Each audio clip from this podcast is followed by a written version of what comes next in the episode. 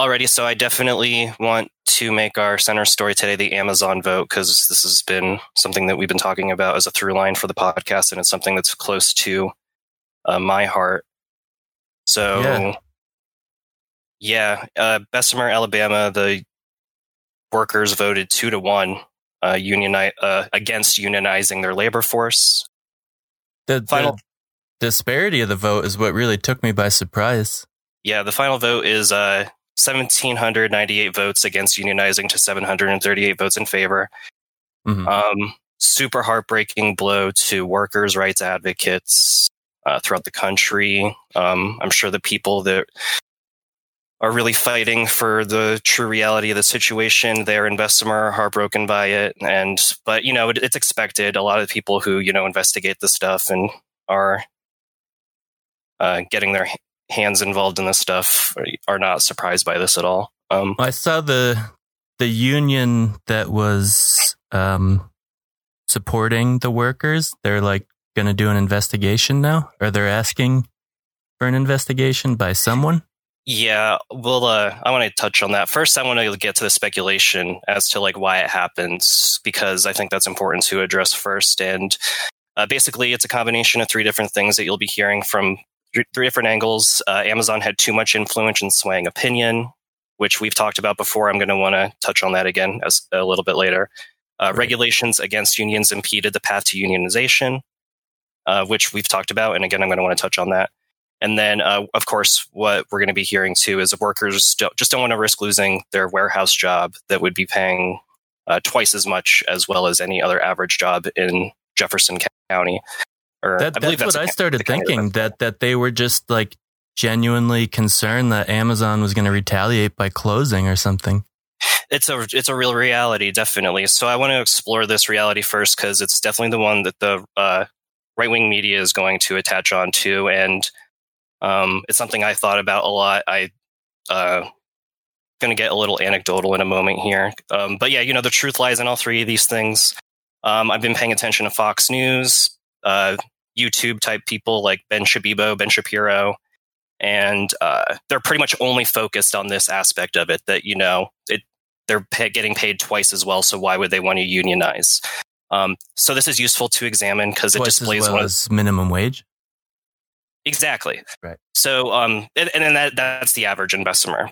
It's fifteen thousand is the average in Bessemer. So Wow. uh, it's useful to to explore this uh, this rhetoric tactic because it displays one of their most useful and pernicious styles of rhetoric, um, which really latches onto the people that listen to right wing media uh, that and really doesn't examine past the talking points of what they're saying. Um, this is a classic example of what is called pretermission in in debate. It's basically lying by omission. Uh, You're honing in on one thing of this entire story that is fair to criticize, and but you know by only confining yourself to the criticism, it's presenting a bad faith representation of reality. And they build their positions by relying on you know snapshot, short term memory context of an issue, as opposed to larger, more contextualized framings of a story that would be backed up by the through line of history and you know giving wider economic analysis, which is what I want to do today. okay. Um, so, you know, first, I don't blame the workers, of course, for voting no, of, of, for having access to a decent paying job in the area. It's completely pragmatic. They have families Yeah. they need to support for. And, you know, it's easy to ask the questions uh, well, why are the wages so low around here without, it's a lot harder, you know, to solve that answer with the means that are necessary to solve that, that problem. But we can at least answer the question, though, and this would reflect back to why the struggle between Amazon and its workers has been happening in the first place. And, you know, the truth is, these no votes are the result of corporations denying better ways of living for the American people for decades.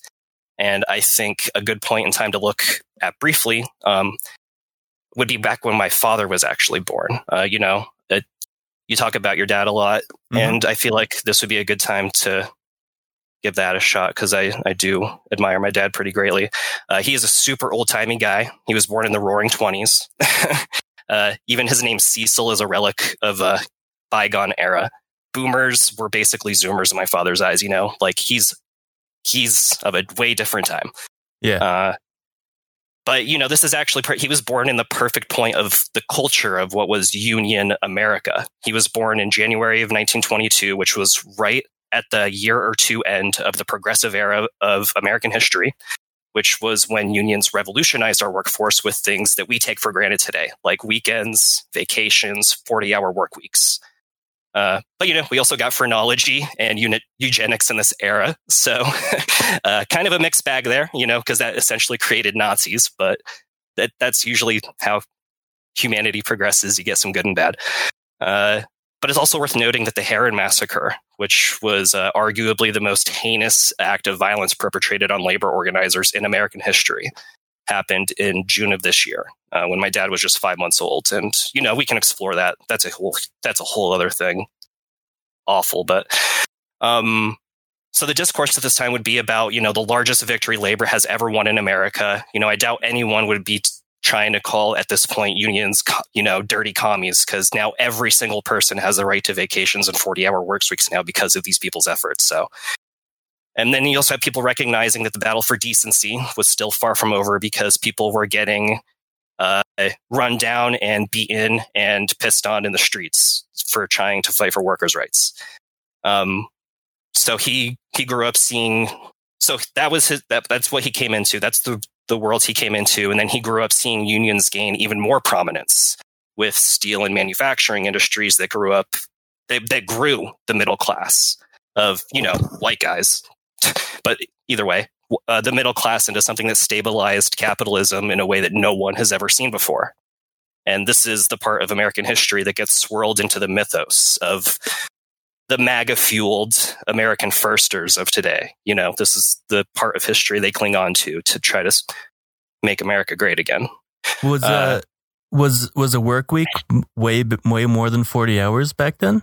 Like normal? Uh, uh, oh yeah. They would they would run you 60 70 hours a week in hor- yeah. children and children too in horrible working conditions. Mines of you know factories it was a nightmare. Yeah. Okay. Definitely. Um so you know my father was keenly aware of this. This is what he was surrounded in and it made him take a very affirmative and proud pro-union stance in the newspaper that he owned and run and edited so you know which something I'm very proud of him for that he was on the right side of history on this issue. And uh, that now, was in Pennsylvania, right? Yeah, it's in where we grew up. He, you, you know the New Age Examiner? Yeah, yeah, yeah. That's my that's my family's newspaper. That's we my family started that newspaper. But when when you were born in Colorado, right? Your dad did some newspaper work out there too. Yeah, so that was basically um, after he sold a newspaper and oh. wanted wanted to settle down. He started a ranch in Colorado, didn't like that, missed the newspaper life, and went and started, you know, worked for a really tiny small newspaper in Colorado, and that's where I was born. All right, sweet. Yeah. Um so, you know, when I started looking for jobs at 15, my father would tell me how ubiquitous ubiquitous, uh, you know, asking for your starting wage when you would be applying to places as a young boy. Like it, the concept of wage negotiation is so ingrained into his culture. It was it was all encompassing. It was essentially the way society functioned. Yeah. Um, this is something we don't even consider as a possibility anymore. You know, because when you go to find work, you just accept the minimum wage. Then you you know if you apply at some grocery chain or really any kind of small business to large business chain establishment, you're shown anti-union propaganda during your training. Uh, the power to collectively bargain for wages doesn't even enter into our brain anymore, which is arguably the main thing that was keeping liberal economics in America in homeostasis in the way that it was able to. Uh, this is why the average yearly income in Bessemer, again, is around $15,000 a year, around to Amazon's warehouse job of $32,000 a year. And so, yes. 32,000 doesn't include benefits. And you would assume people making 15 generally aren't even getting benefits, right? Exactly. Yeah. And and that's before taxes. And you know, I'm sure with standards of living in that area that's still like fine. But again, even with these no votes, it's pragmatic. I get it, but it's still wrapped up in the same injustices that allowed Amazon to tip the scale with the influence and the way they did they did to be able to get the no votes that they got. And I have a really nice quote here from uh, Rebecca Givan. She's a labor studies professor at Rutgers, and she told Vice um, about and the National Labor Review Board elections are not a reflection of whether workers want a voice on the job, but they rather show the imbalance of labor law and resources in favor of employers. And I think that's poignant to the point. Mm-hmm. So that's me examining the first part of the three realms of speculation as to why this happened. And I think that's a more honest examination than anything you'll be hearing from right wing media to that point. So Even though do, I did do, do you up in an think like ignoring the fact that Amazon totally missed the possibility that this they would try to unionize with their algorithms. Um, do you think Bessemer was the one to try to unionize simply because they have that history there? Yes, Like, I think yeah. that yeah, I think that played the key role is like because that's basically what it seems like. They put the warehouse in Bessemer, and within a year, the unionization efforts started to happen, which is why the uh, anti-union algorithms that Amazon have that has to, that is able to suppress these efforts that slipped through those really Mhm. quickly. So I think that's why that had the history there. That's why this vote was so important. If it's not going to happen here, I don't know with Amazon how it might be able to happen, but you know the fight's not over yet. Um, so to go over the other points, uh, Alex Press, remember we kind of went over. She did an art- article for the New Republic. She did reporting Yeah. for uh, Jacobin on this, and I kind of want to refer to her again to go over some of the other points because she kind of highlights it over again. Okay. Um, so as far as tipping the scales go with Amazon, we all know that it happened. I think it's worth I think it's worth running it down bullet by bullet so just we can get the main large picture of this. So the most recent revelation that we got, which is why this uh, this vote is getting contested to the NLRB, um, is because we now know that Amazon pressured the United States Postal Service to put illegal hollowed out ballot collection boxes on their grounds so that they could see who's putting ballots in and whatnot. Um, so that is getting addressed. Uh, they also held captive au- audience meetings. So first Right. thing you would have to do in the morning, showing up to your job at the warehouse, is go to these mandatory sessions where worker heard where workers heard uh, management tell the big lie of anti-union propaganda, which is that it will cost workers more money to be in a union than not, which is um, demonstrably false. But not a Um, surprise. A lot of people would buy into it. Yeah, definitely. Uh, and they texted workers up to five times a day, telling them to vote no. Huh? Uh, they pay, yeah, right. They papered the facility's bathroom stalls with anti-union flyers at shit-taking eye level.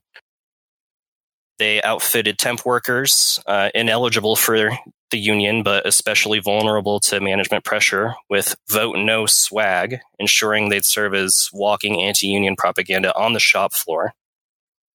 Uh, They paid nearly, yeah, right. We didn't go over that. Uh, they paid nearly ten thousand dollars a day to Koch backed think tanks to um, construct the PR and the anti-union propaganda in, about this. So Koch, as always, is fucking Mhm. involved in this. Um, and then they pressure Jefferson County uh, into manipulating their traffic light patterns near the warehouse so that, that people wouldn't be able to stop and uh, see the unions um, pro- uh, protesting and picketing efforts. So, most they of this, got the local municipality involved. They got. Did you say they got the postal service involved? yes, Wow. Yeah, and for and uh, the same thing with Jefferson County. At first, they denied it, and then they admitted it. same thing with the USPS. Uh, so you know, most of this actually is legal. Um, even if it wasn't, though, enforcement for trying to bust unions is pretty much nil in this country. hmm Uh, and to that, I want to refer to the Economic Policy Institute, which launched a FOIA request, and they were able to obtain all 3,620 NLRB elections that were either filed or occurred in the calendar year of 2016 to 2017. Uh, the study that resulted from this showed two things. First, the U.S. employees, or I'm sorry, U.S. employers uh, spend $340 million a year on union avoidance. And the other thing that it showed was U.S. employers are charged with violating federal law in 41.5% of all union election campaigns. That's charged. hmm So that shows how egregious, just in general, employers put their hands into this stuff and get in trouble with it Not to mention the people who are able to like buy their way out of not getting in trouble for doing it, like Amazon's able to. Do you think Um, at their at their captive audience meetings where pro union people couldn't even have meetings like on the campus, right? Do you think at these um, meetings, um, they were trying to make the workers? Do you think they were saying anything about how the union would affect Amazon as a company, or do you think they were purely telling the workers about how it would affect the workers because like is it's it's obvious because US companies are dropping hundreds of millions it's obvious right that the unions would hurt companies we we we can we can debate how much it helps employees right that's a separate thing but it's obvious that it would hurt companies so is Amazon Well, saying like don't Hold fuck on, us guys Well, hold on. Hurt companies. I want to. I want to kind of contest the framing of that too, because it can hurt. I don't know. Um, the share of profits that uh, CEOs get, but as far as productivity, that that doesn't get affected by by this at all. In fact, there's there's research to show that productivity goes up if people are unionized because morale's better. Oh, I'm not Um, even like I'm saying it's obvious. Okay, let me. It's obvious that the companies don't want unions, so they they from For- their for perspective own it, it hurts them. Yeah, Yeah, they, they they perceive that it hurts them. So, yeah. do you think that's part of the conversation that they're having with their employees in these captive audience meetings, saying like, "You guys are going to screw Amazon if you do this"? Oh, it's, it's absolutely. I've seen it. It's been linked before, like the videos they show. It, yeah, that's in there.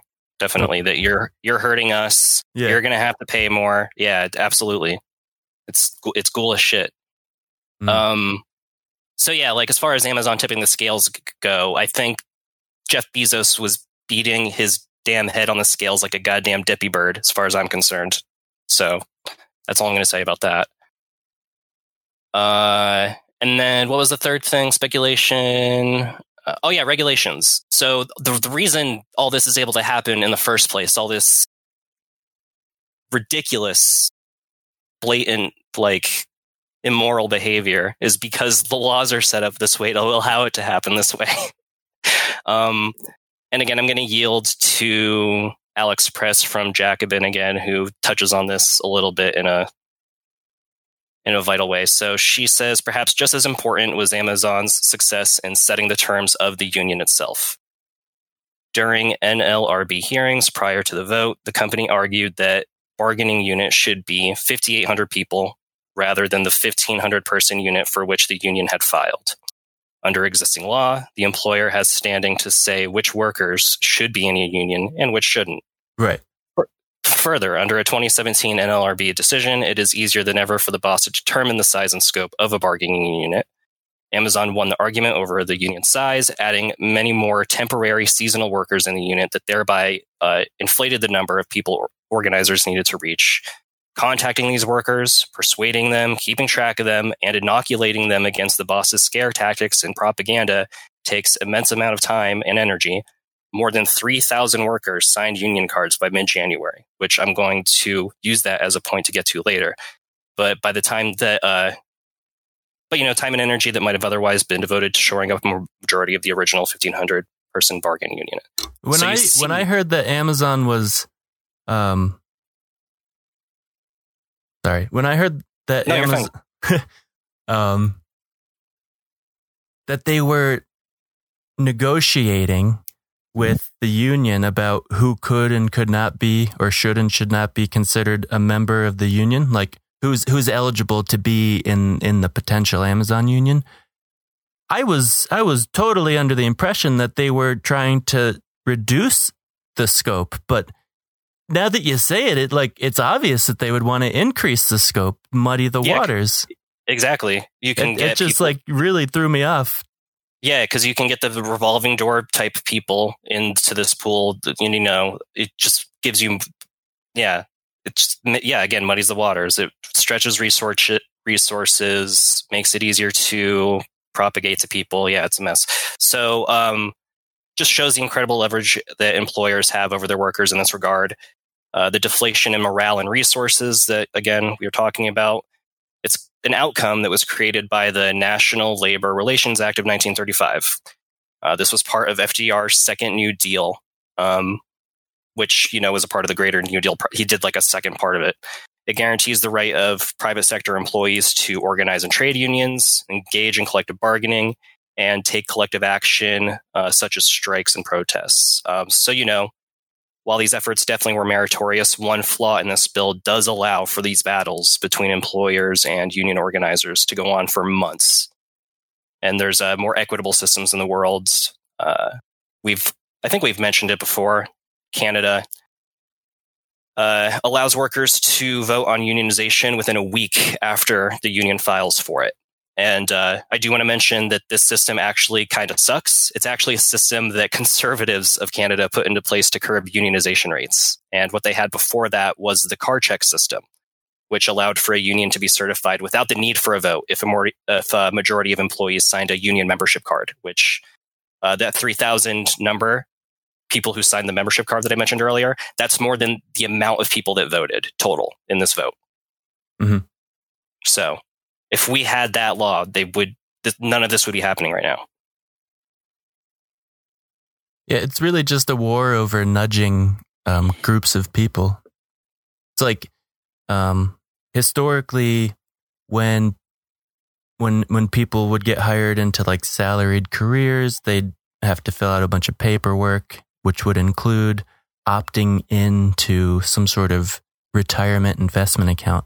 And historically, um, it would be like the default would be that you don't opt in. And so you would have to like choose to do it. And no one eh, would ever choose to do it. The, the people who convert to having a retirement in, in this way is extremely low. So one day they're like, well, why don't we just make it the default that you are in the investment account and then you could opt out instead?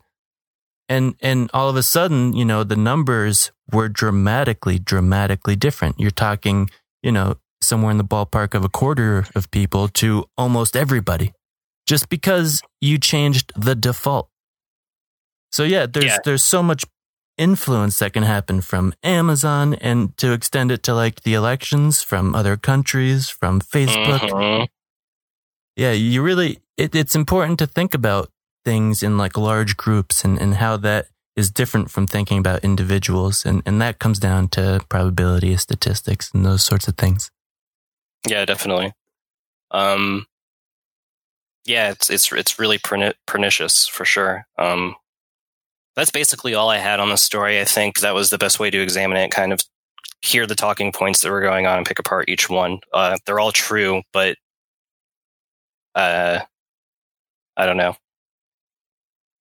I yeah, we'll see how it goes with the with the appeal. I don't I honestly don't think anything is going to come from it. We'll see. Um, the NLRB is pretty gutted, so uh, there's a PRO Act. That's what they're calling it. There's a, there is an act in Congress that I believe passed the House um, that's going to try to uh, get rid of a lot of these bullshit laws that are straight up against workers. So we'll see how that goes. It's another bill from this administration that I like, which is crazy. I cannot, I'm shocked how much legislation I'm actually like kind of digging coming from this administration. I can't remember the, I don't think I've ever like, uh, enjoyed seeing policy so much in my life.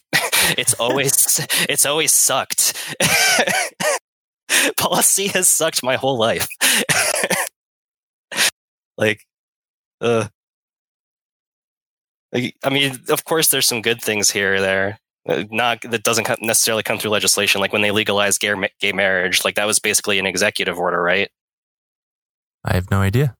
I think it was.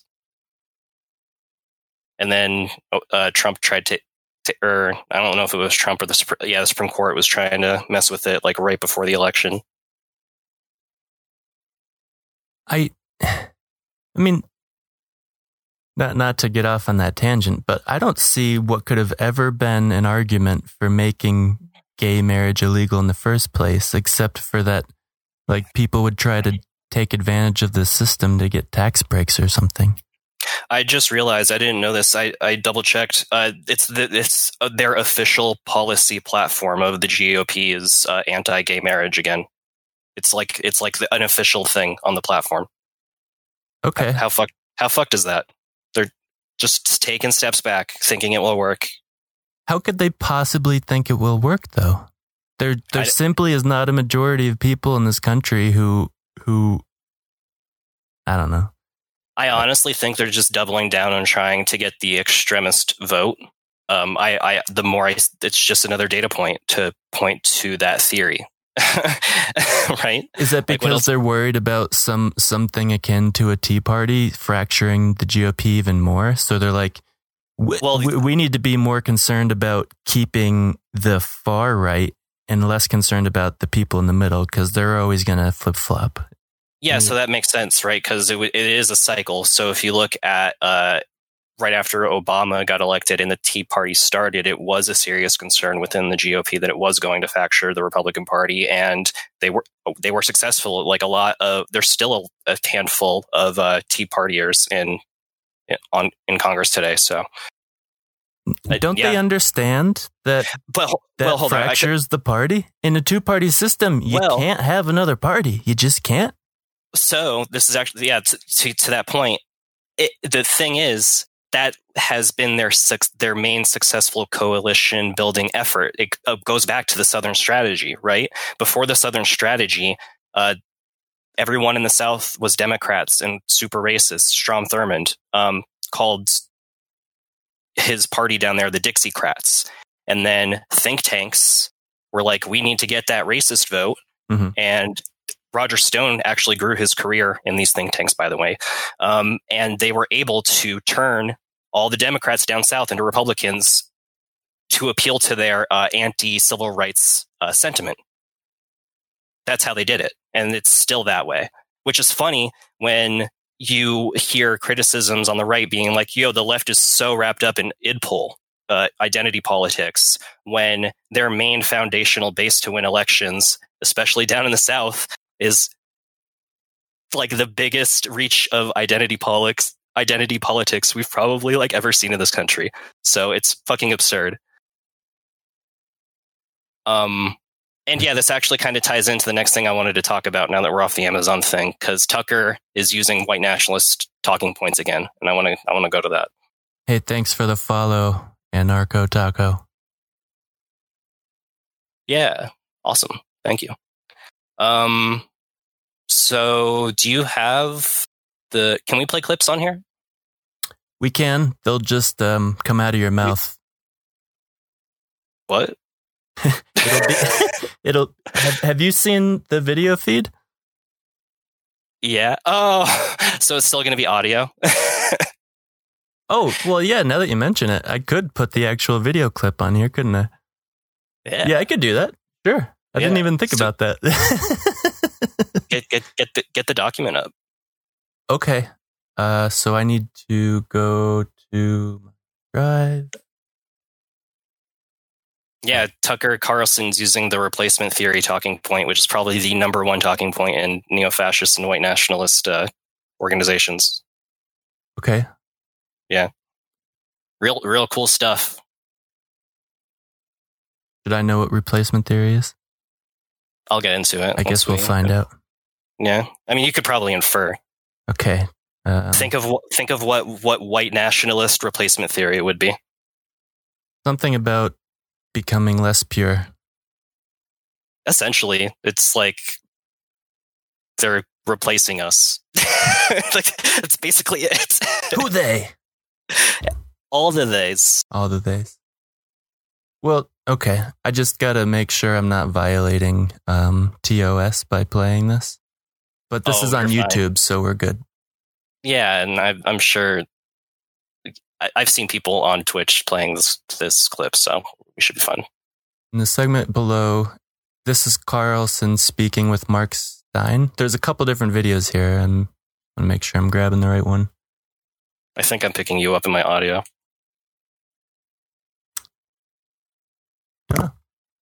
I don't hear myself.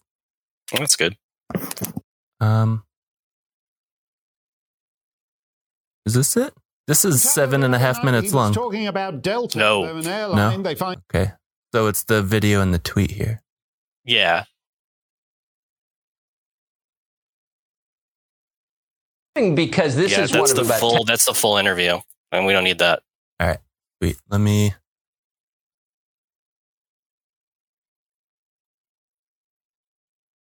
Gotta get my system. I'm looking for a specific tab that I know I'm capturing and I can't. find. I'm gonna want to design my background at some point. Okay.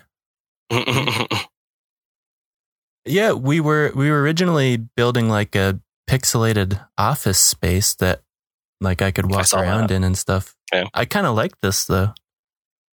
So maybe we'll do both or something, but I kind of like this. It, it gives me like a like a, a cable news vibe. You talking heads. yeah, definitely. It's kind of sick, actually. and you nailed you nailed my color palette down. oh, good. I'm so confused right now because in my OBS, I'm seeing the browser window I'm looking for, but I, I can't find it in my computer. so I will just use a different browser window.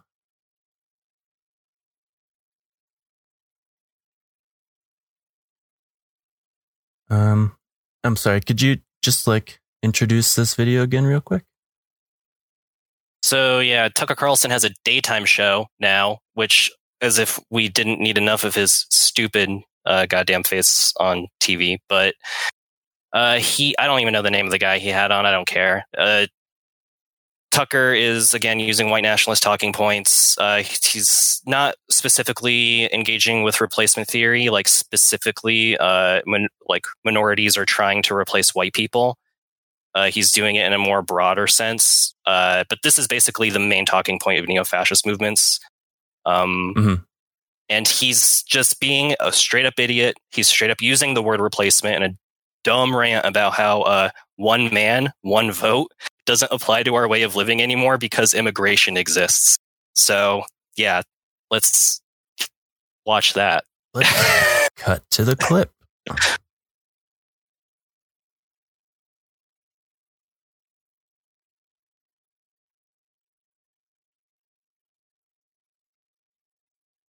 And here it comes.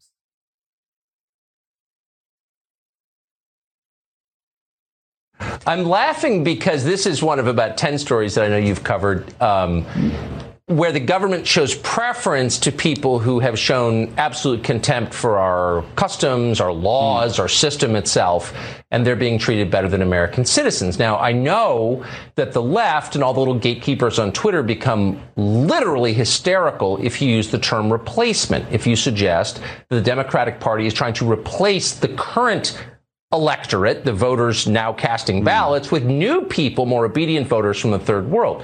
But they become hysterical because that's that's what's happening. Actually, let's just say it. That's hmm. true.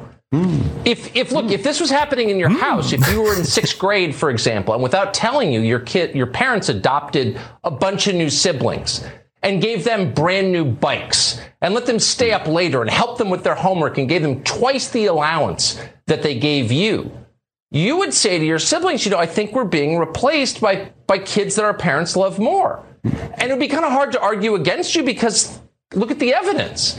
So Right. this matters on a bunch of different levels, but on the most basic level, it's a voting rights question. In a democracy, one person equals one vote. If you change the population, you dilute the political power of the people who live there. So every time they import a new voter, I become disenfranchised as a hmm. current voter. So I don't hmm. understand why we don't understand this. I mean, everyone wants to make a racial issue out of it. Ooh, the you know white replacement theory. No, no, no. This is a voting rights question.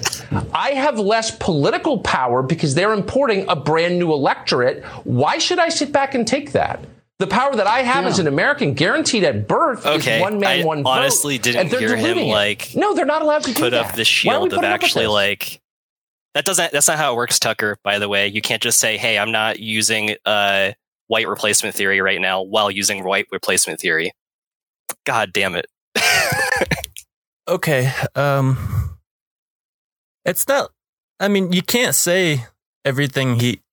You can't say he's No. wrong about everything. No, Right. he is absolutely wrong about everything he's saying. If you immigrate here and become eligible to vote, it's still one man, one vote.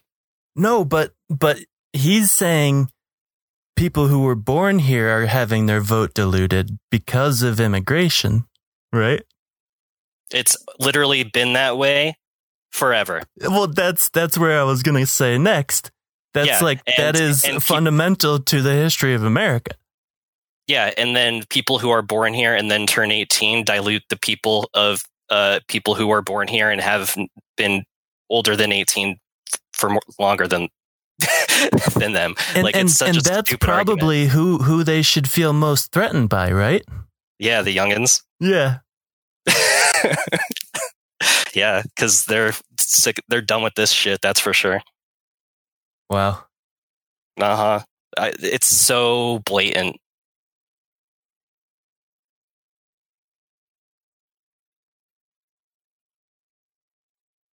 Um. But So But I but I mean, do people who are concerned about things like replacement theory do they have of like do they have any justification in expressing their concern? Or or is basically what's happening here is Tucker knows what a large group of his viewers want to hear and he's saying yeah, no, yeah. It's just fear mongering. That's it. Immigration doesn't hurt us. It never has. Right, and but as we've said before, there's a history of um, people who are here rejecting new immigrants, at least for one like generation. It, you could say it about even people with light skin, like the Irish, right? Say that again. Even even like people who've immigrated here in waves in history, like Yeah. we've always rejected them, even if they were light skinned people from a European country. Yeah, definitely. And we would do mental gymnastics to make them not white skinned people. Like we would call Italian people like olive skinned and stuff like that. And, uh, you know, it was Yeah. no different. Um, and I make the argument that in like 20 years, we'll be calling Hispanic people white or Latinx people white or whatever. Like it seems to be how the shit works. I already do call them white. Actually, my my wife is right from South America, and her younger brother really rejected the idea that he was white. Um, for a while, I tried. Well, we were like talking to him, like, "Yeah, you're from you know South America. You're Latino, but you're also white." And he's like, "I'm not white." I'm like, well, yeah, you're kind of white. And and it, it actually got me thinking, like when you have to fill out paperwork at a doctor's office or wherever, um, the the the distinction about whether or not you're Hispanic is always separated from everything else related to ethnicity or anything like that, right? hmm Which I always thought was weird. But lately I've been thinking maybe it's because we need a way to distinguish from Hispanic whites and European whites or something. Uh, I mean, I don't know. I don't know why we we have to like make distinctions. People. No, I I agree. I, I guess, you know, why I started saying this is because I, I feel like I've been calling, you know, Latin people white forever. Oh yeah, yeah, yeah, yeah, yeah, yeah. definitely. And like, uh, I want to bring up, you know, David Pakman again, who I've mentioned. You've seen clips of him. He looks and sounds white, Mhm. but he's like his genetics is Ashkenazi Jew, and he's and on his census he's uh, Hispanic because he's from Argentina. So it's like, Mm. What is he really? He's he's just a person made up of a bunch of arbitrary distinctions. So, That- but you can't you can't just sit down with some white supremacists and tell them that their philosophies aren't aren't legitimate, right? So- Why? They're not. because they won't have it. They just won't listen. I know, but like they, I, I would rather um uh give them blunt honesty than like I don't know, tell them they're justified. That's that's epistemology. It's the difference between justified uh, opinion, or sorry, the difference between justified belief and opinion. There's a distinction between those things. Yeah, and that, that's an important that's an important thing to be aware of. But there's like this. There's something special, right, about white nationalism that makes it like impossible to rationalize it away for someone who genuinely believes in it. No, you just explain to them the history of, of whiteness. Like I've seen people de-radicalized off white nationalism after they understand the history of whiteness and like where where that came up from. It's possible. Oh. It just takes a while. De-radicalization is not easy for any one person at all. It's a long process, but you know, it, it can't be done by like uh kowtowing to their like fucking insecurities. well, if we can if we can de-radicalize these people with some basic information, why don't we get in touch with Fox News? They're like a great place to transmit that information from. Yeah, and they are fair and balanced, so they will give out information that is fair and balanced, right? Get me on there with Tucker. I'll I'll I'll have a chat. Dude, I would love to talk to him. I saw him talk to the Arkansas governor after he vetoed the He'd trans probably bill. fucking mow us over with his with his No. slick talking. I would run him over on the trans issue. I saw him try. To, I saw him run over the Arkansas governor, and it's like these people just unfortunately are too old to know what they're talking about. He, did you know about that story? The No. tran- the whole thing going on in Arkansas well, is that the first state or whatever to to uh, to basically ban trans children. Yeah, like yeah, trans yeah. children are banned. Yeah, Yeah. it's fucked they, up. they they literally made it like so in someone who's in the middle of um someone who's currently chemically transitioning has to stop provided they don't leave the state they, they just have to stop cold turkey right and and the governor tried vetoing it because of things like that where it was like clearly inhumane but Yeah, it's it's it's telling. Well, he tried to veto it. He was taking the uh, the libertarian position that the state and the government has no right to in- intervene on the relationship between a doctor and parents. Yeah. which is that yes, but um he but he but when he was on Tucker, he wasn't able to defend the science and the research because politicians are not usually well versed in that kind of thing. That's just the, the reality of the situation. So Mhm. like he got ste- he got steamrolled on talking points of like Tucker settled on calling puberty blockers chemical castration. Like that term was accepted by the governor, which I never would allow because that's not what it is. Yeah, rough stuff. Um, well castration implies um being Surgery. a male first right yeah. Well, or no no, you can you can do the reverse too. is it called castration on people who were born female? What? It, well, he was using the term incorrectly anyway, so fucking whatever. Yeah, um, and then yeah, like Tucker steamrolled him on the talking point that there's not a lot of research on this, which like is and isn't true. It depends on what you're talking about. There's a ton of research on puberty blockers, but either way, that the Arkansas governor wasn't able to like. s- Oh man, it's it's such a steamrolling interview, and then like the last thing Tucker says, he's like, "Well, there you go. That's the conservative position." Mm. Like, oh, and I'm just like, yes, it is. It actually is the conservative position. This is the libertarian right position. that you're a part of the Cato Institute. what the fuck? My my Uh. dad was a Republican. He listened to Rush like every day. I don't know that he watched a lot of Fox News because he didn't really have cable, but he probably did when he did. Um, and he would just like randomly bring things up to me that seemed out of nowhere. So he must have heard it from Rush or something. You know, Yes. he'd be like, "Oh, you know, That's- I don't, I don't believe um, that people under the age of eighteen can realistically decide if they're transgender or not." Yeah, it's Uh, you're you're allowed to have any opinion you want, but you don't know anything about the decades or even longer centuries worth of research into this field. And there's a frankly, like you were just saying, there's a difference between um, transitioning and Stalling. blocking puberty. Yeah. Um, yeah, a couple points to that. One thing I've realized today when I was just kind of sitting thinking is like it's impossible to like always properly defend against right wing talking points because they manifest out of thin air. so you're constantly bludgeoned with like something you would never think of because it doesn't come any out of any kind of like existing logical framework. Yeah. But uh, it's like, how do I react to this? well, yeah, I'm, I'm on national television. There's a camera in my face, and I'm a governor, not a scientist. I can't win here. Yeah, but um, yeah, the whole research behind puberty blockers is pretty fucking solid. I mean, I don't know. We could we could talk about it, but I don't have anything written down about it. It's, We could talk they've about been it. around. They've been I around think what really 80s. matters is we're not the people. We're not the people who should be.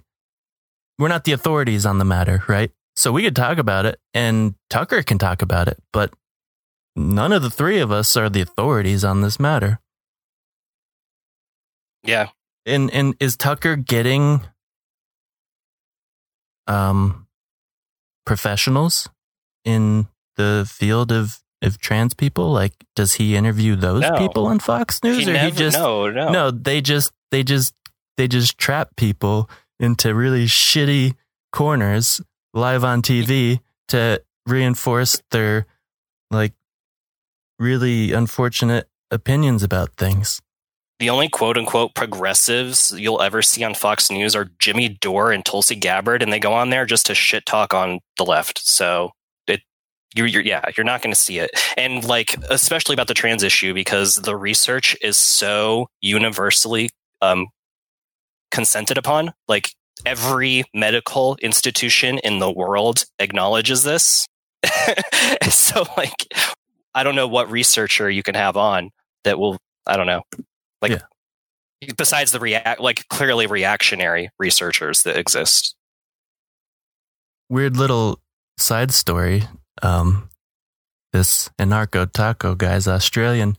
I uh, one of my favorite, like more recent, uh, musicians I listen to is Charli XCX, and she did this collaboration with someone called Kim Petras, who I've been listening to for a couple of years. I like her music. All those years, I had no idea that this Kim Petras was was a trans person. And it turns out they're a, a trans person from Australia who made like international news for being quote unquote the youngest like person ever to transition, which isn't true, but um they actually challenged um I think I think they they challenged Australian law so that she could do bottom surgery at like 16 or something. i know about i actually was listening about that example yesterday and yeah she, like that was a super exceptional rule like her gender dysphoria was From the age ex- two. like yeah it's like super su- su- super extensive starting at two nonstop four years and like it wasn't just one doctor it wasn't just two doctors it was like a full team of doctors that like made this decision hmm So again, like it's a, it's a a fringe case and b uh, still supported by the empiricism. Yeah, but you get rid of the conservative pressure on culture, and a lot more people are going to start opening up about their non-binary feelings. The only reason why so many people, the only reason why the numbers are so low for people who consider themselves members of the LGBT community is because, yeah, you absolutely may join the debate. Is because, um, there's so much conservative pressure on culture that it forces people underground. It forces people to not understand themselves, to reject themselves, right? Like John Lennon believed that every single human being is bisexual, you know, for example. Um, I'm, I'm, I'm going to be making a Discord channel. I don't have one yet, but I will, I will do that imminently. Oh, are we actually like doing a like a, a debate. Oh, I, d- I didn't realize that's what he meant. No, no, yeah, we. Oh no, I- my bad, man. We'll we'll like we'll respond to chat, but this we're recording a podcast, so it's mostly just us two. yeah, but I'm definitely open to doing debates sometime down in the future. yeah, you know, that'd be cool. Like, Yeah. yeah. I'm, um. But yeah, so we did, did Boogaloo. Boogaloo made no- uh, news again. Do you want to talk about that? Yeah. Yeah. So Boogaloo Boys are at it. the Boogaloo Boogers are at it again. Thanks for the follow. Uh, they were uh, a week ago today. They were doing a protest outside a police station. They were uh, displeased with how police handled a 36 hour standoff between like a fucking crazy person shooting a gun and the police. so, I, so essentially, I don't know. Let me see if I could get uh, the rundown of the event. So, yeah, West, I'm sorry, Washtenaw County Sheriff's deputies responded to a, a report that a 32 year old man was suffering a mental health crisis and had assaulted his parents at their home in Superior Township. Uh, the man was armed, wore a flak jacket, fired multiple shots before and after the police arrived, according to Washtenaw County Sheriff, Sheriff's Office. Uh, family members were evacuated safely, but the man barricaded himself inside the parents' home. Washtenaw County Metro SWAT and crisis negotiation team uh, compromised of mental health professionals, tried to communicate with him. 36 hours, finally got him. The Boogaloo boys did not like, I guess, how the cops got him. I don't know. And they were protesting outside the police station. Um, but the thing that is interesting about this, this is going to be another clip if you want to get that ready on the document. Okay. Um, a good old patron, a random citizen, was not having their uh, neo-fascist presence in his town, and he, Okay. and he gives it to him. And I want to, I want us to see that. Oh, nice. Yeah, It really pisses me off that these Boogaloo boys thinks think that they can like steal Hawaiian shirts from everybody. You know? Yeah. It's it's uh, the appropriation thing again. It's what it always is. It actually it takes me back to when I used to be pretty upset that certain groups of people thought it would be okay to appropriate the rainbow, you know? Cuz cuz I like the rainbow too. hmm But we won't go there, you know? We won't go there. I like palm trees, I like Hawaiian shirts, and I like rainbows. Okay? I'm not an extremist. Maybe. But yeah, that uh, by the way, that that rundown that I was reading came off uh, Michigan's like official news website. So, in case anyone wanted to uh, just know where to find that news. Good to know. All right, here we go. Um, I'll set it so you can hear me playing the old video here.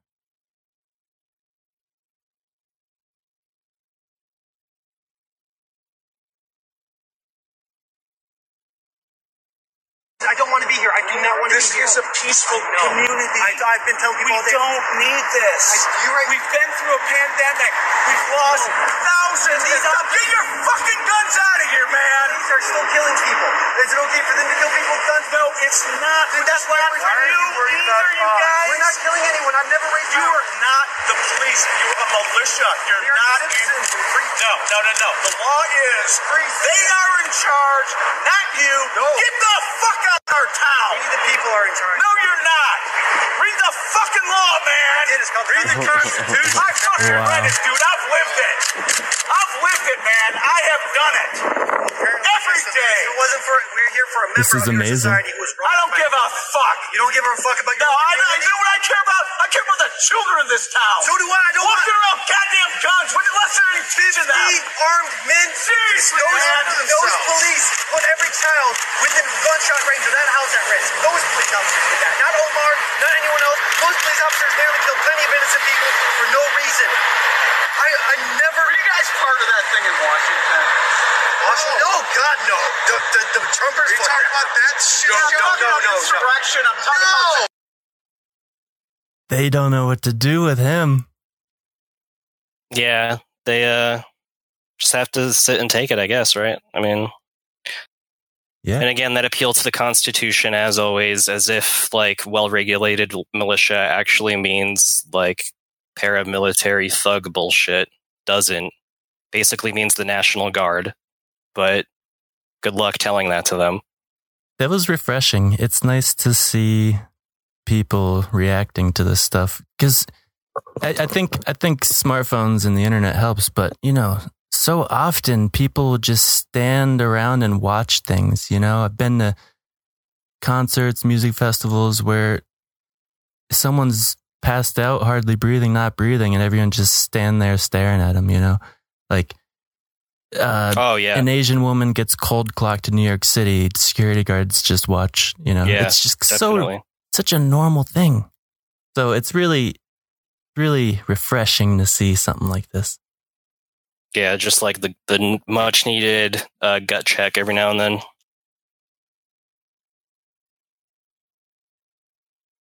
Um, so that's it. That was just a simple thing. They're out and about and getting shit for it for once. Uh, to, do uh, another big development, I think, kind of. Uh, Derek Chauvin's trials going on hmm and the thing that drew a lot of attention this week was when the uh, the police chief of the Minneapolis Police Department, Medaria Arradondo, um, he testified Monday about uh, how Derek Chauvin violated department policy, went against quote our principles and the values that we have, in uh, pressing his knee on George uh, George Floyd's neck and keeping him down after Floyd stopped resisting and was still, you know, dying.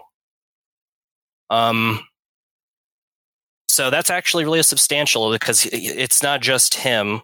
It's really important that it's him, but we also have like lieutenants breaking what is known as this thin blue line, right? Um, it, it, you never see this in trials for cops. Like you'll never get a cop speaking out against another cop. Police unions have Yeah. Over leveraged our police forces so much that it's created this boys club that is basically like an impenetrable force, um, which breeds a lot of like really understandable apathy and um, just uh, an expected uh, heartbreak that Derek's not going to get convicted in this. Um, but you know, with this happening, this is different. So it's worth pointing. It's worth talking about. Um, Did you see So, the yeah. SNL cold open? no, Can we check it out? Yeah. You're gonna love it. Um, I will. Yeah, I I honestly don't like SNL that much, but I'll, I'll check it out. I I gotta disagree with you. Um, Eh. I forget the guy's name. Ariana Grande's ex boyfriend. He was in that show on Netflix or whatever, King of Long Staten Island or whatever. Ah man, he's so good. He's so good. Anyway, um, this cold open they did yesterday, it, they they really nail it. So let me just line it up here.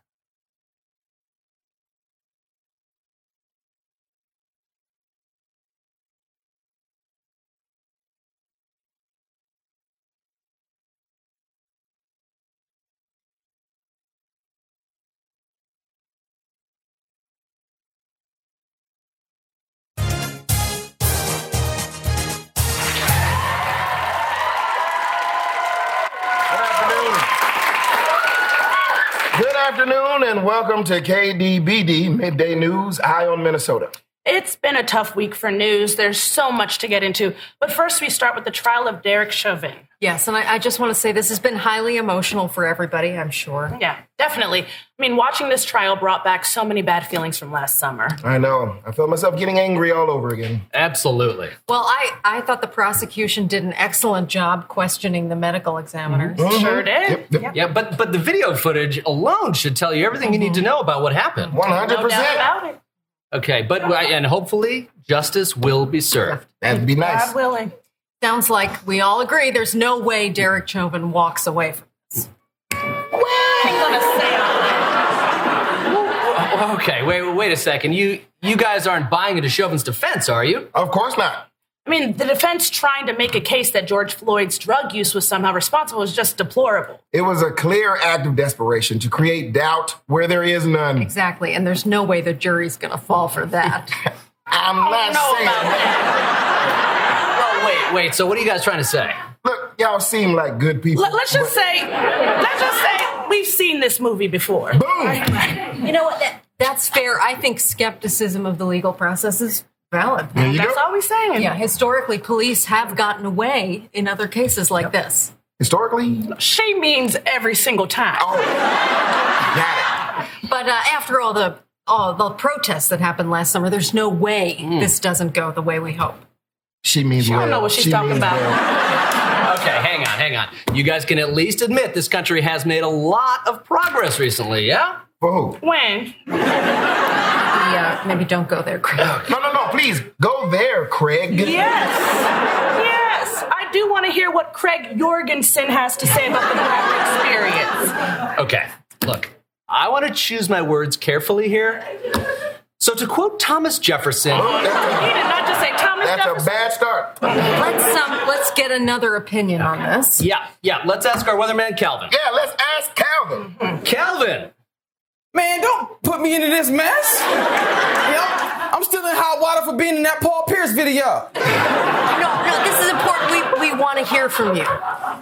Look, I don't want to get fired, but obviously it's an open and shut case. thank you. That's what Yep. we're saying. Yes. That being said, he's a white cop in Minnesota, so I'm against probation with paid taps. You, you feel me? You that feel me part. on that? That part. Fine. Maybe you're right, but for the sake of our city, I hope justice is mm-hmm. finally served. I'm with you there. Okay, yes, absolutely. The last thing we want is another riot. Amen to that. And I think we can all agree that no matter how bad things are, destroying property is never the answer. I wouldn't say never. It's just property. There's insurance. I'm uh, sorry, but it's not just property. I mean, I just think protests should be nonviolent. Well, thank you for that little note, Craig. yes. Yes. We'll be sure to tell the others, Craig Matthew Jorgensen. Okay, that's not fair. You know, okay, you- okay. This is this is getting a little heated. Maybe we should move on. I, I think this is a good dialogue. I agree. Yes, this is how we reach an understanding, and uh, you know, at least we agree on the obvious stuff. Yeah, like there's a glaring discrepancy in the way black people are treated by police. Can't deny that. Yes. And we need concrete solutions to fix this problem. That's what I've No been saying argument all there. along. Okay, and we start with reparations. No, wait just a minute. Oh, that was a good try. I That was a thought I good try. had him though. I thought I had him. you know what? Let's just go to the weather report. Calvin? Sure, man. That was pretty good. Um, yeah, Yeah, it just pretty like it touches all the things you were saying, doesn't it? Yeah, definitely. um, What, what's, Yeah. what's that guy's name from King of Staten Island? Pete Davidson. Pete Davidson. Yeah, he's he's on SNL, and Yeah. I don't I don't know how big his role is, but I get the impression that he's uh, one of the creative sort of leaders right now. And man, at least since the election, I feel like they've been nailing it. Uh, sometimes I I can't handle watching SNL because of how like spot on they seem to just ride like the zeitgeist. Um, it it actually kind of reminds me of jazz, which makes me appreciate the the the like saxophones and stuff they got in the opening and closing of SNL. Right. It's like this whole what's it? Two hours long? An hour long? Two hours long? It's an hour long. It's a, long? it's one- it's like probably still today the, like the most brutal sh- gig in uh, show business. It's Yeah. a very very demanding job. I've heard I've heard a lot of SNL alum talk about it, and uh, yeah, it's it's rough. You're working like nonstop, and then you uh, Saturday night you party until like Mm. you know noon, one, and you're back at it again. It's like getting the guest, meeting the guest, Yeah. getting the scripts, doing the scripts. Like, yeah, it's rough. there's there's something really nice about having uh, a short deadline to create something Yeah. to, to produce something um, hmm because then you don't obsess over what what you might in a film where you do 20 takes of the same 30 second shot or you know um, when when you got really tight deadlines and you're really used to that performative aspect like one two takes you just keep knocking it out and Yeah, there's something really accept tripping over your foot. Exactly. It's not always perfect. But the the moments that really shine brightest, I think are better than anything you you'll ever see in in a highly produced film or something. Um, and and I think it has something to do with that like holy moment thing Oh, we were talking Skit comedians about definitely would agree with you on that because they say the same thing. Is that right? yeah, like yeah, I've- I've heard Bill Hader say that countless times.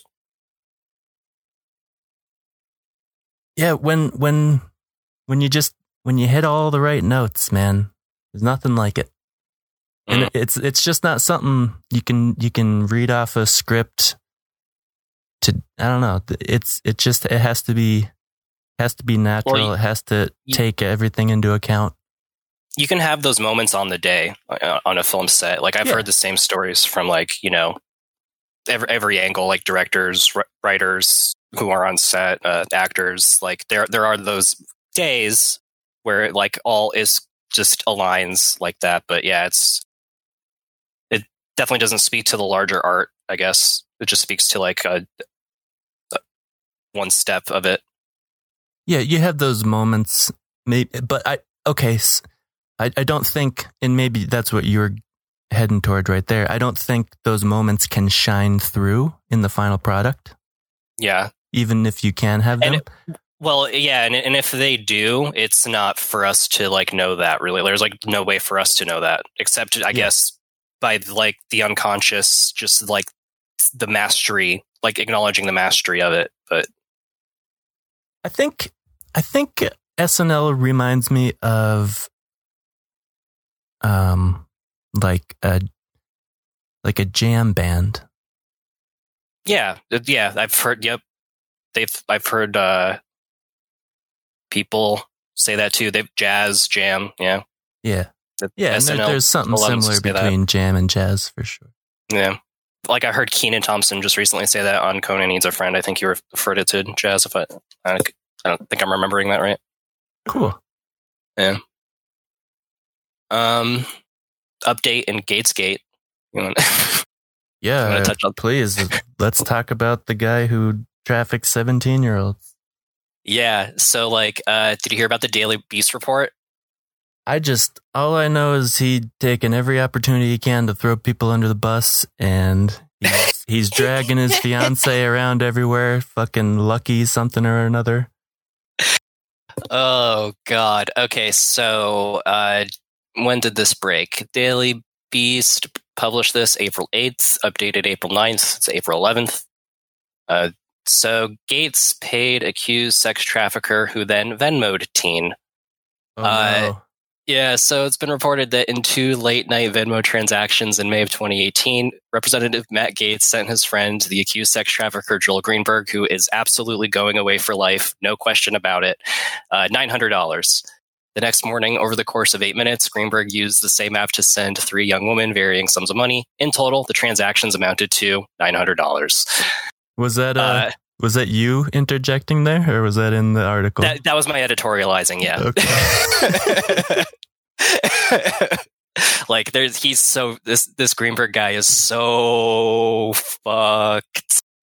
It goes so far beyond just the sex trafficking, like just the fraud in his tax collection office that he's just so blatantly been taking part in for years. It's like all it's he's looking at like 50 federal charges. He's so done. Right, and and the really basic story is that Gaetz was like showing pictures of naked girls that Greenberg helped him get to other members of the House. Yeah, that's what's being alleged. Uh, there- yeah. I don't know if that's yeah. Who knows? I don't know. Yeah. Uh, so that's the main development. Uh, I mean, that's really it. I just think it's the. I mean, if the DOJ and FBI are investigating you in the first place and they're bringing charges, that usually is a sign that it's a concrete case for the most part. It usually means they have the evidence. Like, It, So, I think I think the whole the whole if you really think about the whole picture right now, it's really just like it it it makes my brain stop working when I think about the fact that Gaetz was just speaking, paid thousands of dollars to speak at the women conservative women something or other. Um and and this is the organization that was like formed I don't know, maybe during Trump running for president. And if you go to their website, like all of the pictures are stock images from like iStockPhoto.com. And there was a lot of like, Oh.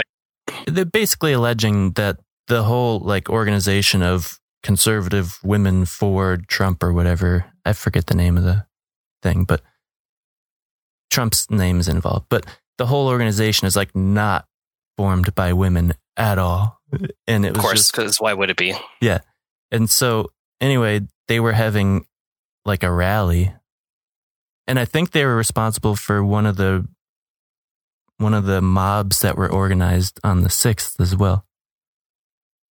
Um but they were having like a rally the other day and Gaetz spoke at it with his fiance Yeah, I heard about that. I didn't look too much into it. and he like took the opportunity to talk about how much he respects women in his life. oh my god. Jeez, why is he doing this to himself? and, the, and it was at like a Trump golf course or something. And then didn't he blame the deep state? Like not there, but at some he, point recently. he did. Yeah, he said he Ugh. said he said he's being taken down by a deep state conspiracy, but him his fight for the country he loves has only just begun. Oh my Um, god, because they always have to say it's just beginning or it's just begun. It, they always have to say that because like uh, it never begins. it's just it's so intertwined and it's so like sinister and their biggest supporters are the holiest of holy people in our country and it's just such a contradiction and it hurts me yeah, well, uh, true Catholics would be taking contention with the holy holy part, but uh, well, true Christians, but uh, there's actually a clip on this story I want us to look at again. Uh, it's uh, Brian Tyler Cohen. He's a progressive YouTuber. He gets clips. I just want to look at the clips. So we don't have to look at his editorializing after. But it's of Joel Greenberg's lawyer taking questions like an idiot, and it's amazing. where was he It's- taking questions to reporters, just random reporters on the curb. Like, why would he do this? um do you want me to play that now Yes, it's so good. sounds pretty silly Does, does Mac oh oh oh i saw this Yes. do you want me to start it from the beginning it's eight minutes long Yeah.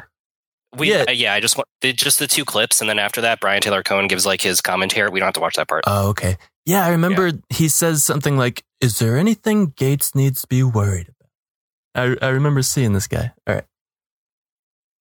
Oh, Uh,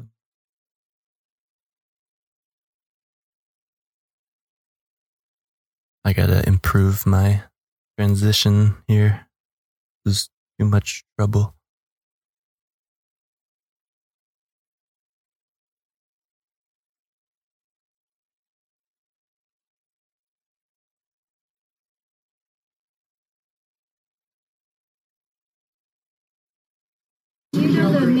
Does, does Matt Gaetz have anything to worry about? Oh yeah, there it is. Does Matt Gaetz? That is such a. Br- Um, does When he have? what happened today in court. Does he uh, have anything to worry about? And you're asking me to get into the mind of Matt. Gaetz? yeah, this is great. And uh, Fucking love this. from my mind, Why doesn't he just based not on talk? what my client knows. Okay. See, I thought if I kept on talking and talking, that I would avoid these questions and and not to say. Just um, don't say anything. I'm sure Matt Gaetz is not feeling very comfortable today. Is he a lawyer? Like really? Did your client introduce Matt Gaetz to any underage girls for sexual relations? All right. Is he gonna repeat it? I'm just going to let you sit down there, and so I can look over your head Oh, yeah. and ignore that Saw question. too, yeah. I apologize. I, I just can't answer that question. I wasn't okay. that was that was a little devious. You're hiding down there below, and then you, you zing that at me. You know.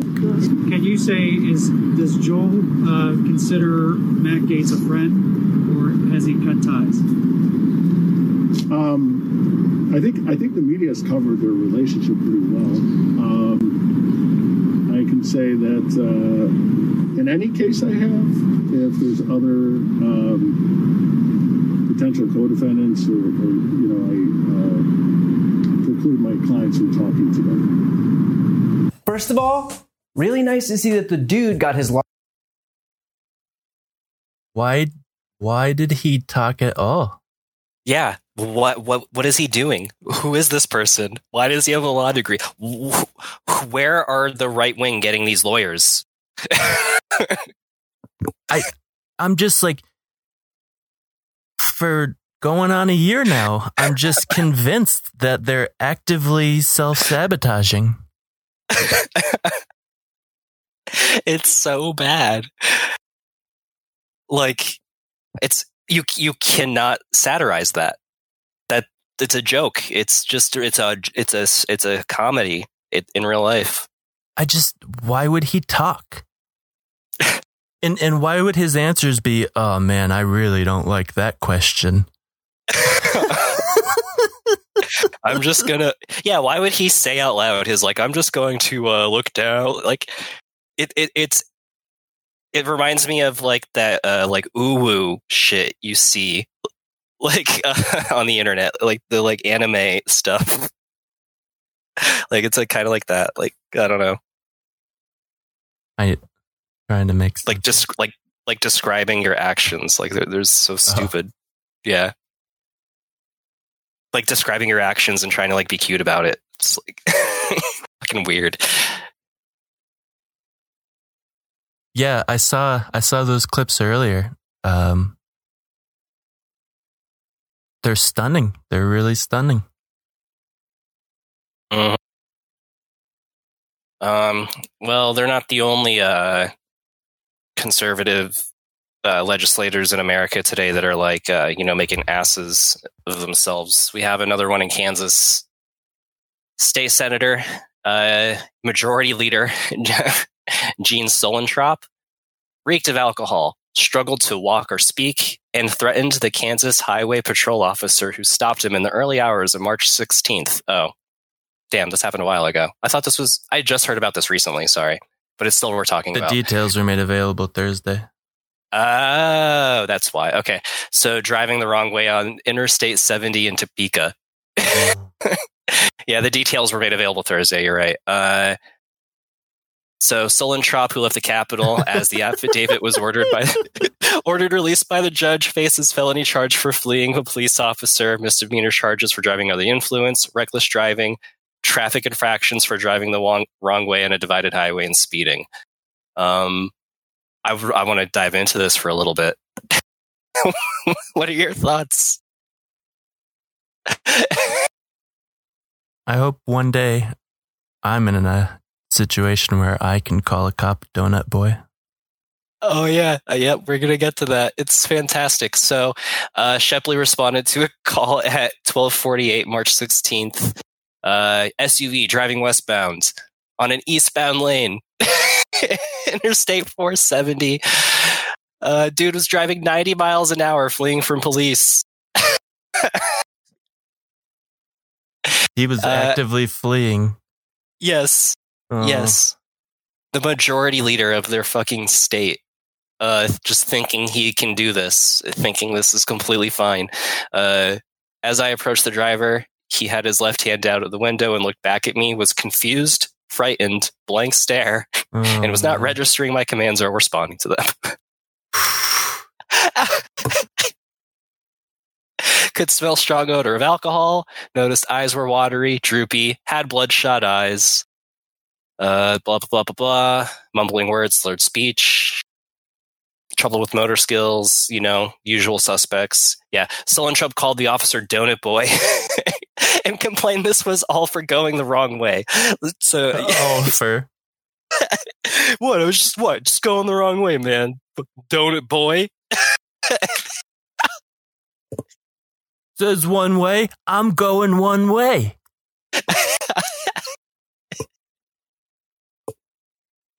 And then he, ra- and then the affidavit for this came out, and he rage quit out of the Capitol. he just stormed out of the building. Wow. I fucking love this story so much. and it just and it just shows the it, this is the post Trump that, that they all think they can just get away with fucking whatever now. How many of those things would you Oh ever my see God. someone who's high? How many of those things would you ever see someone do Right? who's high on Facts. marijuana? Fucking facts. None, Yeah, none he of had those like things. a he had like a 0.17 alcohol level, and this was after like hours of chase.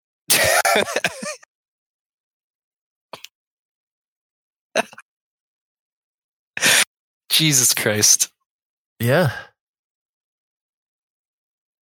I guess it doesn't take much to get into state politics, huh? No, I guess not. No, like if you were to sit down with uh, most of like state legislatures, I I think I would be able to like I don't know outperform them on policy, like knowing things about general policy on a lot of things. like I don't know, I just get that that generalization, which is tough because like Yeah. they're they're they're they're sincerely trying to do good things and they come from a good place, but aren't necessarily informed sometimes. Oh, I I figure the state senates are just as affected by corporate money as Oh, absolutely. Yeah. I just mean even for people like that run on the liberal kind of side tend to like I don't know. Yeah. Man. All right, that was funny. Uh oh, they did another thing. So, god damn it. Uh the GOP uh what is this? What's the organization doing this? It's like the official Yeah, political arm of the House Republicans. Yeah, so I, I- yeah, the National Republican Congressional Committee. Yeah. So they're launching emails to people that are signed up uh, begging for donations. And they're saying, uh, if you uncheck this box, we will tell you, we will tell Trump that you are a capitalized defector. Oh, Yeah. So they're like m- what happens boss. if you tell Trump? who, who does he? Who does he tell? that's it. No, Oh, that's no, it. That's, Trump that's the end of the line. Yeah. How many different people do you think he can keep in his head? He's like, I got a list of ten thousand defectors in the back of my mind. You're well, that also gives the presumption that he gives a fuck about these people that have voted for him in the first place when we demonstrably know that's not true with several things he said about them Mhm. on, sev- on several occasions, including the riots, where he referred to them as like not looking clean enough or something like that. He said, Mm-hmm.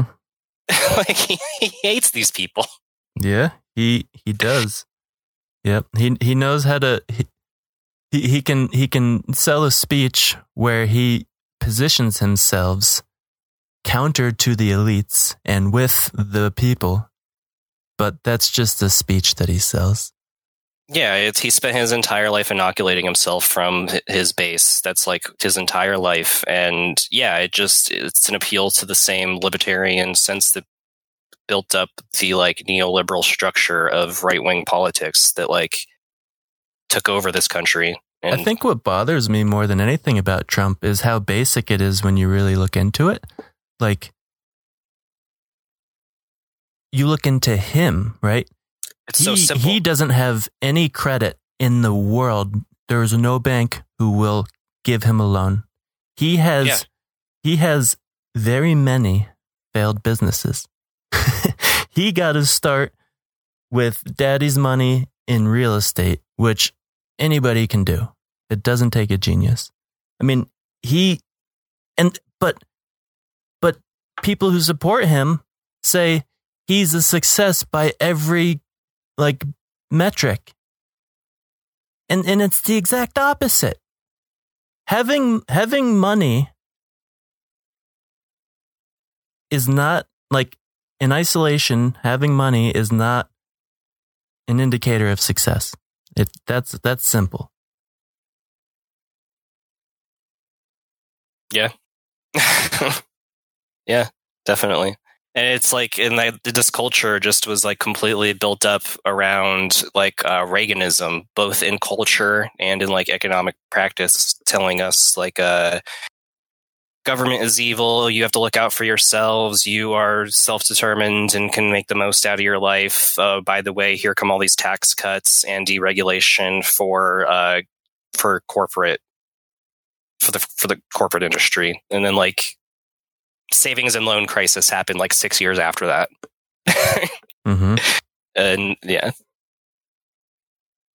and uh, and it creates uh, understandable distrust in government because it's easy to observe the last forty years and say that like government created this when really it was government being so hands off that created this really.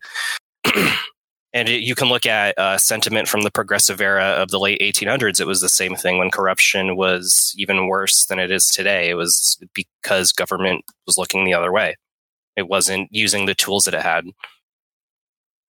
And, peop and people were blaming government for their working conditions at that time. And it, there's an intuitive, it makes sense intuitively, um, right? But like, it's absolutely more nuanced than that. Yeah. Well, yeah. When when things are bad, it's the government's fault. When things are good, it's not the government's fault. Yeah, like you, want the you want less government in your it. life, but you want Yeah. the government to make your life good. Right. You- you That's want- why I try to drill home the like uh the thing we take for granted with work days, forty hour work weeks, vacations, because it's so true. Like we just take it for granted, and that did not that was not bestowed upon us by like a fucking uh, benevolent government. We had to demand that upon it with laws that are like around today, and that's what government is essentially for. You know, at the end of the day, it's just to make laws that make our lives easier. That's it. Yeah, but our our government struggles to sort of modify laws and react to how um, people. Um, we've talked about this before. People organize their behaviors around policy, so um, there's there's there's an inability for our country's government to respond nimbly to necessary policy changes. And I think I think it it goes down to the duopoly. Yeah, definitely. Yeah, and then again, that goes back to neoliberal policies, which came from 80s style Reaganism. And the reason why the duopoly exists within this is because uh, for like, well, if George Bush won his second term, would have been 16 years of political dominance, Republican political dominance on both the local and national level until Clinton decided to start acting more like Republicans. Um, there, there's a historian. I think his name is uh, Ar- Arthur. Oh, I'm going to get his last name wrong. Mm, Heis, Heischlinger, Arthur Heischlinger Jr. That he called Clinton's like think tank uh, building like Reaganism with a human face. So what's really ridiculous to me is like what we keep hearing from the right with uh, with the Biden administration is like they're trying to install the like a, an entrenched one party socialist rule when it's like motherfucker don't talk to me about one party socialist rule when over the last 40 years in terms of economic outcome social policies have been completely ignored to the point where our like our foundation is almost crumbled so god damn it it's so frustrating sometimes when people just can't see the wider picture of things like on the right specifically Mm-hmm. But then they- they'll they'll say something like, "Um, you can't be worried about everyone, so we need to worry about ourselves." And and Yeah, that starts with argument. like, you know, protecting your family, protecting your fine, community, yeah right protecting Y- your exactly own people, right? It's always, it's always, yeah. It's just different, um, different scales of the same sort of mentality. Exactly. So, like, um, it, uh, and you'll hear the, this from the right too. They always bitch about tribalism. Tribalism is why we're in this mess today. And it's like, uh, the whole point is we want to make our tribe as wide as possible so that, uh, our tribes aren't as small as possible so that, like, tr- the tribalism thing that you're bitching about isn't happening. Like, wh- which happens with, yeah, community, things like that. It, it, addressing the problems around you with the tools that you have available to you, actually, which like appeals to that individualist sentiment that they are so wrapped up in. But as long as we're, in my opinion, as long as we're caught up in the rhetoric of the duopoly, we're we're we're always going to um, resort to the least common denominator of um, not not not tribalism, not identity politics, just wanting your own side to win, right? It, it's Yeah. the the the the size of, the size of the buckets that Republican and Democrat try to collect, right, is insane. It doesn't make any sense. The only time, in my opinion, it does make sense for a lot of people with dramatically different ideologies to come together is when maybe we're voting for the, the president, right?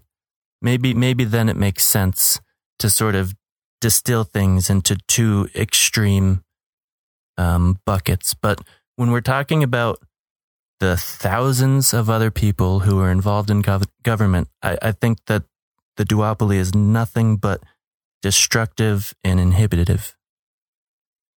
Oh yeah, absolutely. I actually just uh, over the last week was looking at a study that was done by the Program for Public Consultation. Um, it's in the University of Maryland.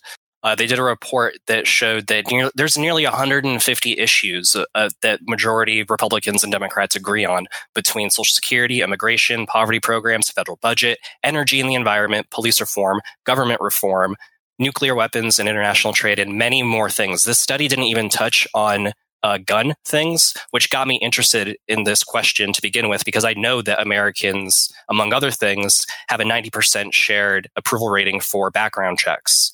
So Mm. we agree on so much that gets ripped apart between this uh, wedge issue uh, construct that was really built up. And again, this is all tied to the same ne- neoliberal bullshit. Newt Gingrich did this. Mhm. Uh, do you know who you- you're familiar with him, right? He, know his name. he, yeah. Well, him and him and Rush Limbaugh worked in concert together to really create like the kind of conservatism we see today, as far as uh, getting the public on board, and as far as like enacting it through basically legislative obstruction. Uh, Clinton came in, acted center center right, won the presidency, wanted to win re-election, so he went after actually healthcare. It was like one. I think uh, Hillary Clinton's first public speech to Congress was about healthcare. Um, so As the And- first lady, yeah. And we now know behind the scenes that Newt Gingrich and his uh, con- his aides and his whatever they knew that uh, healthcare was bad and that reform would be popular. So he figured out that Congress had more actual power if they wedged the issue on Right. the 24 hour news cycle.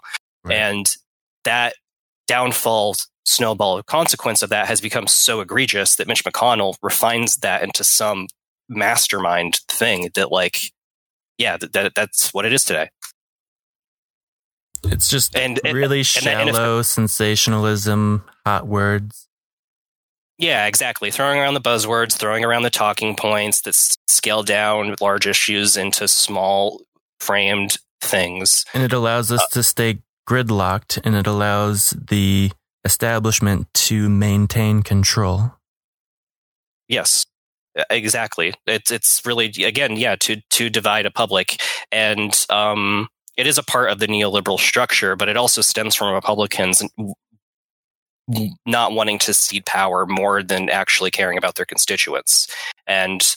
Uh, we see this over and over and over again. There's so many things that both Republicans and Democrats agree on. How often do Republicans vote on yes on these things that we agree on? Never. Never. The only thing there's like bipartisan support on is like again military spending, uh, some like small issue things, and then the first two COVID relief bills because Democrats don't do that. They were looking out for their constituents and were willing to give Trump those COVID wins. And then, of course, we had like a really similar COVID bill when Biden was doing it, and it became about uh, the issues of pork spending. And uh, only so much of this is about COVID. When like you also examine that talking point when like they were talking about uh, businesses staying open they were like looking at like uh, museums and art galleries. And i consider any business that had a shutdown because of covid part of covid relief. But aside from that it's like uh, yeah it's such bullshit. Well, let me propose this. Why would it be so bad if we made the votes, say, just in the House and the Senate at the federal level? They, if we made individual politicians' votes private. So we don't know what they vote yes and no on. We just know the i know i, total I want outcome. absolutely not actually i want my constituents to be able to be held accountable or to be able to i want constituents to be able to hold account their the people they elect with voting records i think that's actually very important I it's understand super- that, but you're complaining, right, that they always vote along party lines, and that happens Yeah, but there's because other ways of to the, fix it. the publicity of it. Yeah, but there's Okay. other ways to fix it that isn't making the democratic process more opaque. Other than dismantling the duopoly, which I don't know how to do, how do you Uh, fix it? to, well, there's actually something in HR one that's going to make it a lot easier for third party candidates to get into lower realms of uh, elections, leading into like getting in the House of Congress and stuff. So there's reforms you can do. The ranked choice voting, uh, getting rid of Citizens United by reeling in donorship, ref- w- w- by reeling that in with donorship reform. There's a ton of stuff you can do that would make this a less volatile system.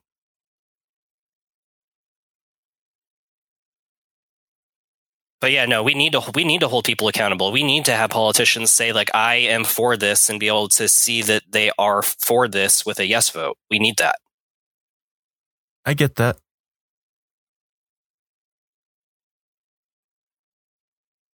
Um It's just two party with extra steps. So do you think it's there's, just there's, it's there's, just like, there's really there there is stuff in HR one that's going to help get third party people in. It's just it's a process. You know, you can't eliminate the duopoly over overnight when they've put in so many laws to prevent it. And that again, th- that happened because again, Bill Clinton got into office. Uh, the third party candidate what was that Bob Dole. That's Yeah. another part of the reason why Clinton was it. Clinton acted like Republicans. Still, almost wasn't enough. Bob Dole was able to steal enough votes, and then they legislated a bunch of third party reform right after that election. So there's a lot of things in place we need to take down to like make it a doable thing, but it is doable. And there are people in Congress right now on the left, like uh, people from the DSA and uh, so- social democrats that want to legislate two party reform. Mhm. that would that would be such a game changer. Yeah. It's happening. That I think that's happening in our lifetimes. I don't think it's happening in the session because again, you're not going to get Republicans to vote on anything. But I think if we pass enough of these amazing like infrastructure bills like through in, in enough terms to like sway public opinion th- with, with budget reconciliation and do well in the next midterm, we can get more Senate seats. Or and then maybe do something with the filibuster. We can do like some really good policy work. Yeah, wouldn't it be great if Democrats just got control of everything and then dissolved themselves? That's what I want to see. Yeah, that's the plan. That's actually the plan, you know? Get, and then you know, if people want to start their Patriot Party and go off about the Globo Homo agenda, they can do that and see how well they do. when when I first heard Globo Homo, I thought it was something about John Lennon's belief that everyone was bisexual, but I guess it's actually about global homogenization. Yeah, yeah, yeah. Well, wait, what? That? I, I thought I thought the word global homo was implying that everyone was turning gay, but I guess it actually No. means Y- ish. but it- it- it's like an extension in the New World Order, you know? I don't know. basically- I hear New World Order, and all I think about is uh, WWF. So honestly, Right. I don't know. I really don't know. New New World Order. uh, it's, it's like the OG. Cons- well, not it's not the OG conspiracy, but it was the one that really picked up around like the mid late '80s that got like the Timothy McVeigh types inspired to do their wonderful deeds. Yeah. and it's basically just like uh, yeah liberals are trying to like take over the world with globalization policies that will like er- erase borders and take you over with mind chips uh, you know barcodes are bad it's, it all comes from that It's the classic conservative perspective. It's a simple, basic fear of progress. That's all it is. yeah yeah so that's why like globalist is like a derogatory on the right and often used as a dog whistle for just be like jewish bankers but I I just feel like we should start with the assumption and appreciation that progress is inevitable, and then we can make our policy based on that instead of saying we don't like progress, so none of it. Yeah, definitely. That's why I like the jobs plan. And uh, they released a full, pretty like concise. It's easy to read listing of what's going to be in the bill, and it's a lot of good stuff. Uh, we're probably going to be talking about it on and off throughout the episodes. Mm-hmm. Pete Buttig- Pete Buttigieg has been on Fox News and stuff, trying to talk down the bad faith talking points against the bill. Oh, really? Yeah, that's the one thing I like about him. He he's a he's a PAC funded neolib, but uh he is good at deflating Fox News talking points on Fox News. It's not the first time he's done it. Probably find a clip of it if you want to put it on here. Like in Google or from your duck? I don't. Ha- I have a Mother Jones article about Pete Buttigieg. I don't know if there's a video in that, but uh, you can probably find it in YouTube. Just type in like uh, Pete Jobs Fox. Pete. That that does it. I should have been more clear three hours ago. Buttigieg responds to infrastructure opposition. Yeah, it's the roads and bridges argument, which is so bad faith. It's like unreal. But Uh, eight minutes. Yeah, let's see what we got here. oh, we're going to have to watch the eight minutes. But No. you, yeah, just cut it off whenever you want. I guess Who's this cool guy? you like Pete. Nah, the this this anchor. He looks very familiar. Um, I'll Uh, show you in a sec. Yeah, I, I have This- quite a few con- cool contentions with Pete. I just, I I was kind of impressed that he was able to get so far along the primaries as a very young gay man. Yeah, it was definitely a, a, a lot of it was a success in um, uh, media marketing, along with because because the neoliberal. This is the kind of person the neoliberal like infrastructure wants to so that they could maintain power. President Biden's two They just dollar they they gotta feed out little trickles of change. of opposition, not only from Republicans but even from some Democrats. And the White House is already talking about negotiation and compromise. Did some interesting research. Three of the nations ahead of us on that list are Singapore, Hong Kong, and the United Arab Emirates, which are tiny states and hardly comparable. Of the 10 largest countries geographically, including China and Russia, the U.S. actually ranks first. So Secretary, not Oh, to uh, say that everything's he's fine. He's fighting but infrastructure. why not be straight about the actual Why not be straight conditions here in the U.S. to the American people? to the American people?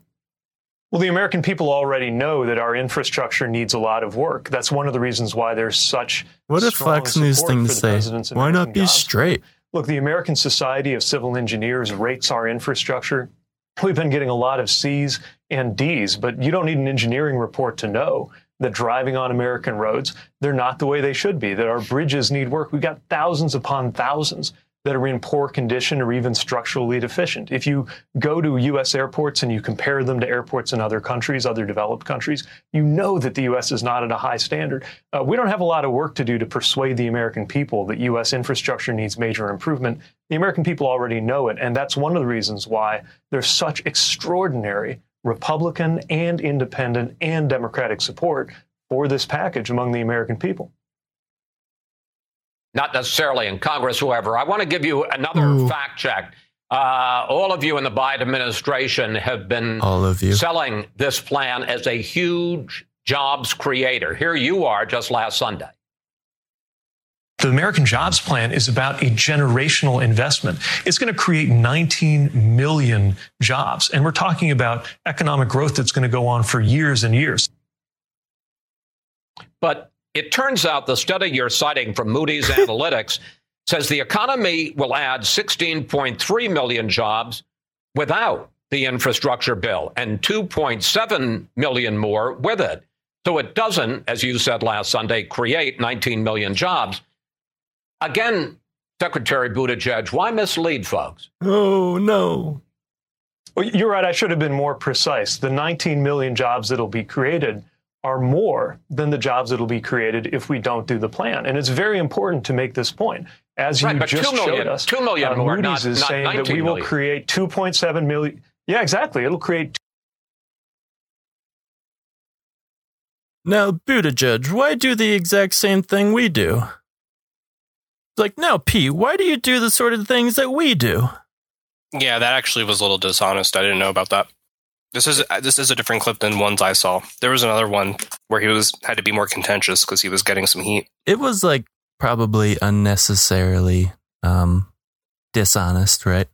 But like, I, I don't know this. I don't know this guy's name. Well, George Wallace, right? yeah, George Wallace is actually Oh, like Chris Wallace. He's Chris Wallace. Sorry, Okay, he's actually like right a, a, the de- a- yeah, he's a decent. He's actually he holds a lot of people on the right uh, to account lately. It's he's just like the, he's he's, the- co-opting the language, which is what bothers me, right? Like, Well, why, he has why to. you be He's- he's- dishonest with the Amer- Yeah, I know, I know. but but he uh he's no one on the right likes Chris Wallace. They think he's like a liberal.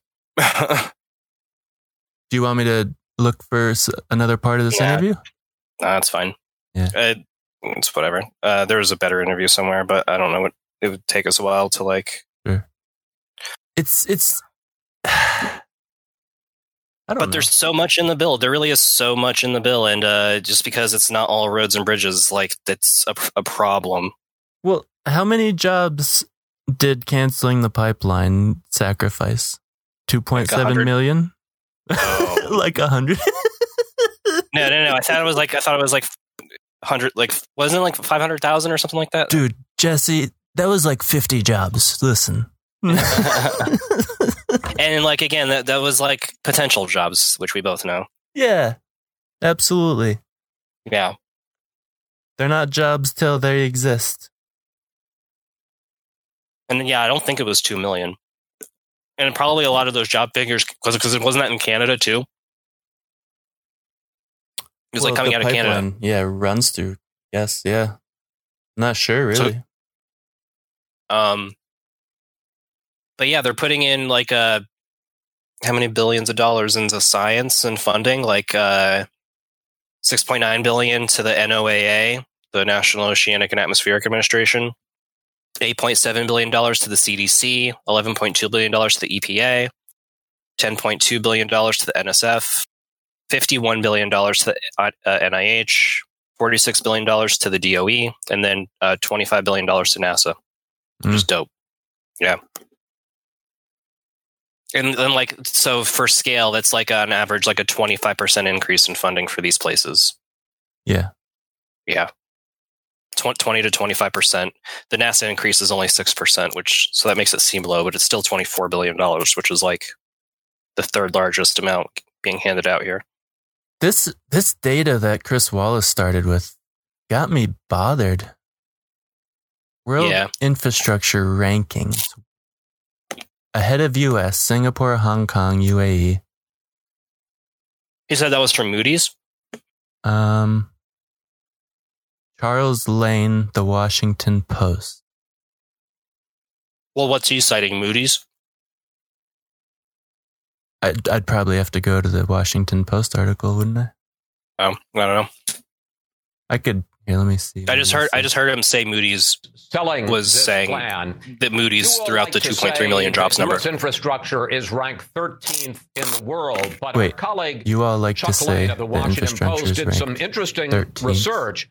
Three of the nations. He said, okay, he said our colleague, Charles Lane at the Washington Post.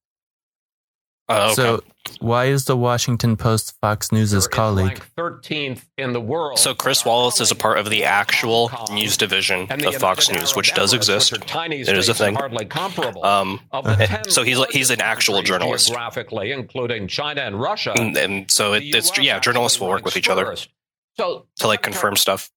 I see how they manipulated the data to confuse me. That's such bullshit. so here's here's what he does. He goes, "Your people over at Biden land like to say we ranked 13th." And then he's like, "Our friend over at the Washington Post said that we rank number 1 out of the top 10 economies in the world." so so if you if you clear out the other hundreds of countries, we're actually number 1. It's amazing. uh, I love it.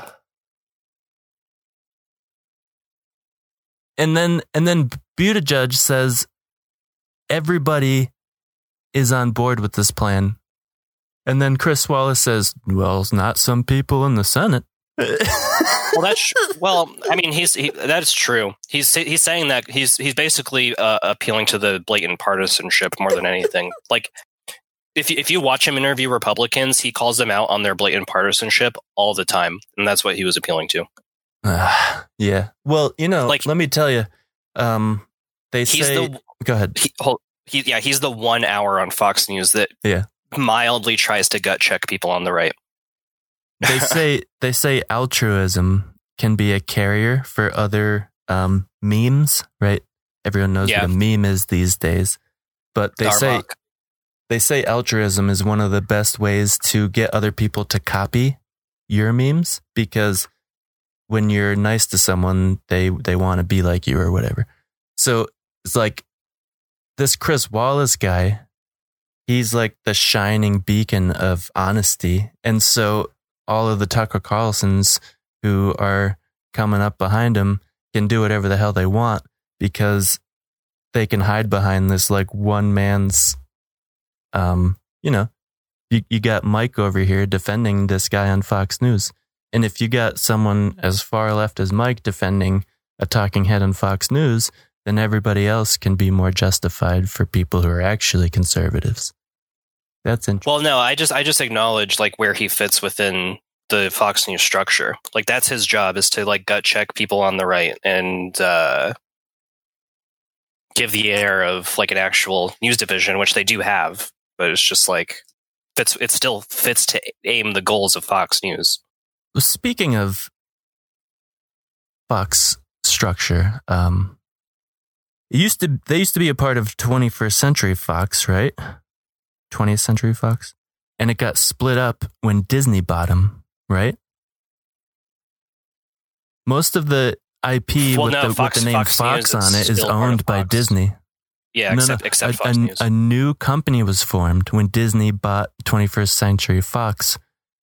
I think it's called, I don't know, Fox Business or something. And and that's where Fox News Yeah. and some other stuff is.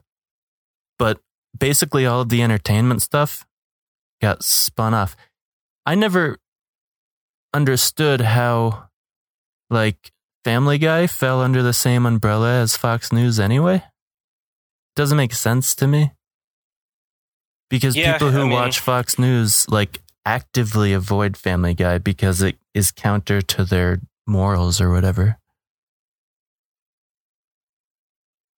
Yeah. Uh, uh, yeah, it just really just speaks to the huge division because Roger Ailes was running Fox News more than anyone else. Uh, you know, appealing to the wishes of Matt Murdock, of course. Um, but like Fo- Fox was just about getting money. So like you're appealing to like the same demographics you need to to get money. It's the same kind of posturing of like Coke, uh, you know, sticking up for the Georgia thing, but like uh, you know, it was only not even 20 years ago where they were in court to defend themselves against uh, spending 10 years hiring far right paramilitary groups to kill union leaders, which they killed like 10 union leaders in Colombia. Yeah. So it's like, yeah, no different to me.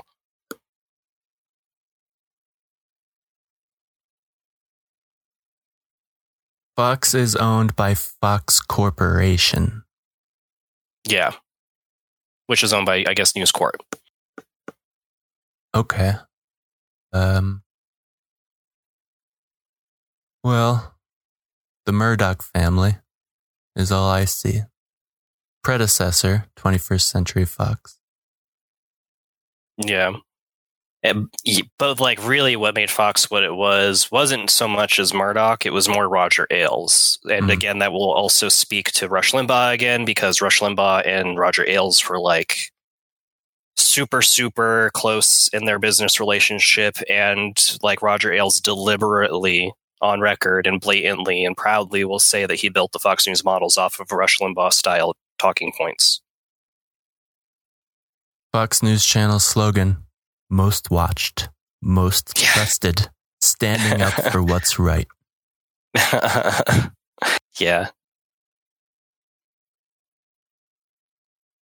Scares me. Standing.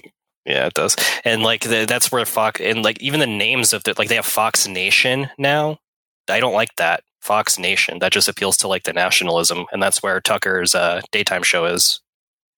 Yeah, and that's like a streaming service, right? Oh, is it? I don't know. I think so. Yeah, yeah, yeah, because their ads are Fox is now streaming. So that's how they're trying to wedge in to stay relevant against like Newsmax and OAN. They're just going to get like more vitriolic on a streaming service with Yeah, yeah, Tucker. yeah, that's exactly right. The the new Yeah. like the new slogan for Tucker is like can't be stopped, totally uncensored or something. and and and that's why he's like uh that's why he's like uh um freaking replacement replacement replacement this isn't about white replacement you couldn't say that shit on fox news at 8 p.m oh, was that Fox Nation? I didn't notice. yeah that was, that was his daytime show yeah yeah replacement this replacement that replace blah blah blah and then i get and then he like tries to be throw up like a i'm not talking about white replacement theory shield like it's supposed to help him Well, we're not the only country who resists having our self identity changed from immigration. I know it's a huge thing in the UK right now, and there's Exactly. a huge and, and there's like a, a far right personality on YouTube called Sargon of Akkad, and like that's his he, from the UK, and that's his whole thing. Yep. You want to see an awesome debate? Watch the second time that uh, Sargon debates Vaush, and Vaush just like completely rips him apart. It's amazing. Sounds fun. Yeah.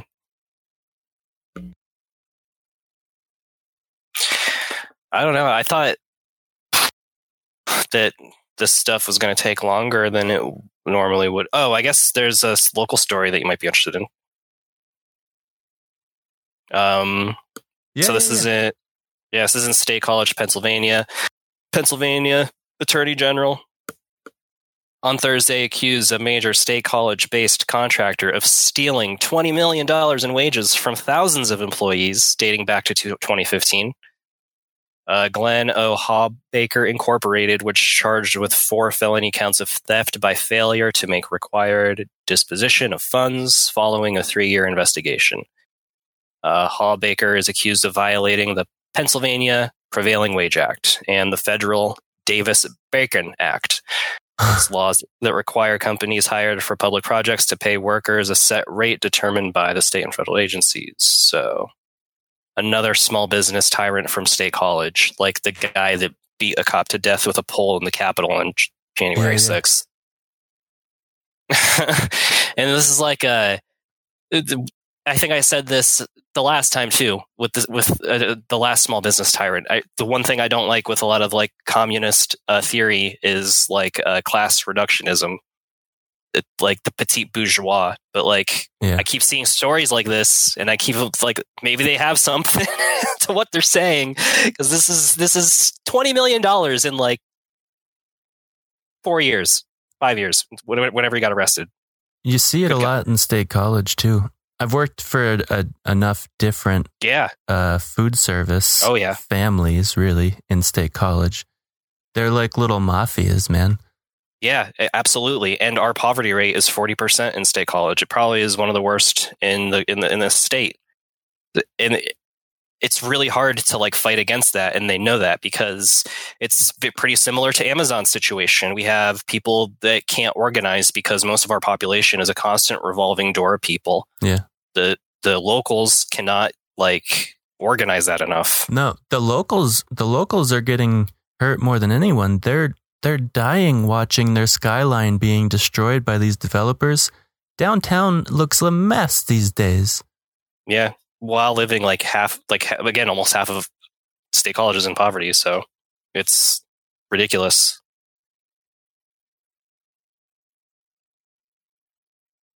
Um. Mm, mm, mm. So yeah, the class struggle is real, and it's really and it's really prevalent in a lot of areas and places you wouldn't expect, like Penn State, which is like a top ten school or whatever. But um, the the wealth inequality is severe, and the people that are allowing it to happen are like seem to be proud of it in, in a lot of situations. I guarantee you, this guy taking twenty million dollars over five years was laughing his way all the way to the bank and loving it. Same thing with the guy that beat the cop to death at the Capitol on the sixth. Mm-hmm. Fucking, they will take every inch they can. Yeah, state college is definitely something. Yeah, one of my proudest achievements in this town was when I uh, got the phone number for the guy who owned the diner, and I put his number on Cat Facts auto texts, twenty five a day, with no way for him to stop it. He- I, I I was the only one that was able to stop the subscription. yeah. Sometimes that's what you got to do. Yeah, you just have to take the petty wins where you can. Also took a shit ton of food, shit ton of food from that diner too. Careful now. Careful. it's a um, closed business. Yeah. All right. It's demolished. All right. Fuck them. I, I guess you're safe. Yeah, I I thought about it. Wayne Coyne spent waited like 20 years before he started admitting to selling weed when he first started his band. Yeah, that's that's reasonable. He also grew up in a different time at like the height of uh, the war on drugs, where In it was like a yeah. yeah, like a deliberate push to get rid of minorities and leftists, which were hippies. Yep. So, again, Yeah. cancel culture. Let's talk about real cancel culture, can we? Where 20% of the world's population is now our, of the world's prison population is our prisoners because of this downstream consequence of that. Yeah. Yeah. And But no, but no, the Twitter thing is like, is like, uh, the night of broken glass, I guess. it's the same thing. it's it's all so weird when you when you like try to put any of it into context like we're we have 10 times more gun violence than the second most violent country in the world like that's wild Yeah. Yeah, and like a, a, oof, and you try to talk about these problems.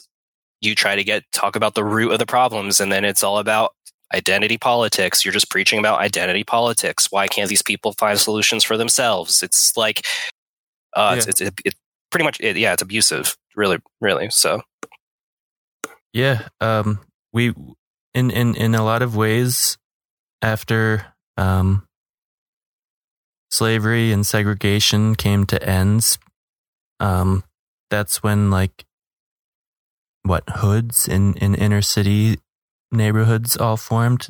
That's like where black people like some of the only places black people could go in a lot of parts of the country was to sort of form these communities in these yeah, hoods. and they and a lot of people forget too that they were winning major legislative victories um, in the South. Like they were very quickly getting the representation that they basically deserved. There, there's counties in Georgia that were like 60% population black when emancipation happened. Mhm. So you you would think how immediately like, and then it's called again it's called the Great Redemption Era. That's when white people said no, and Yeah. they squashed that shit badly. They did. They would.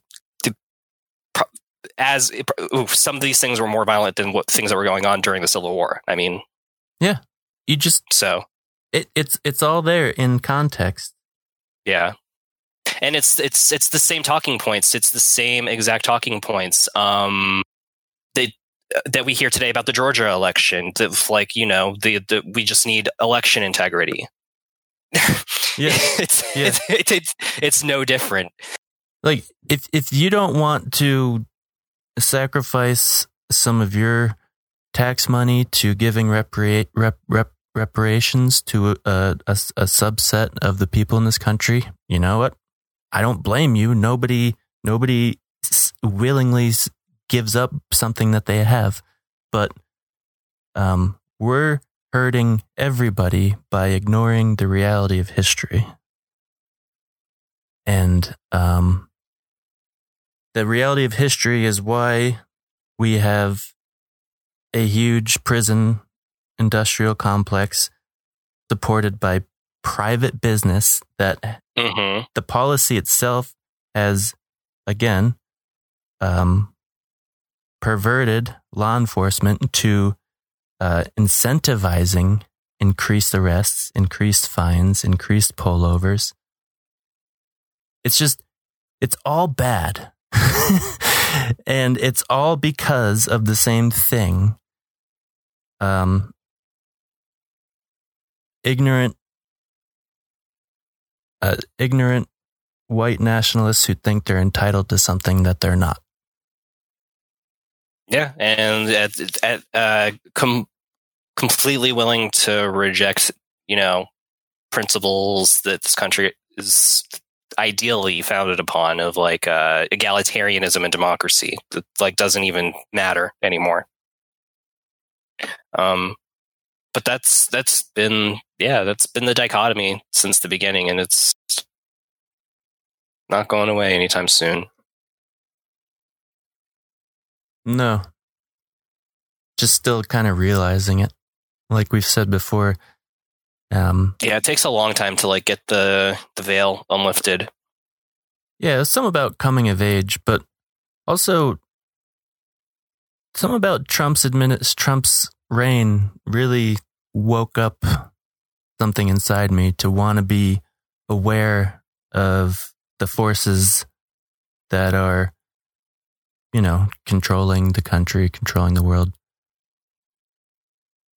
Um,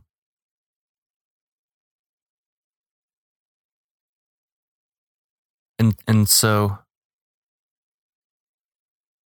I hope that's true for everyone, and I hope that we can, for once,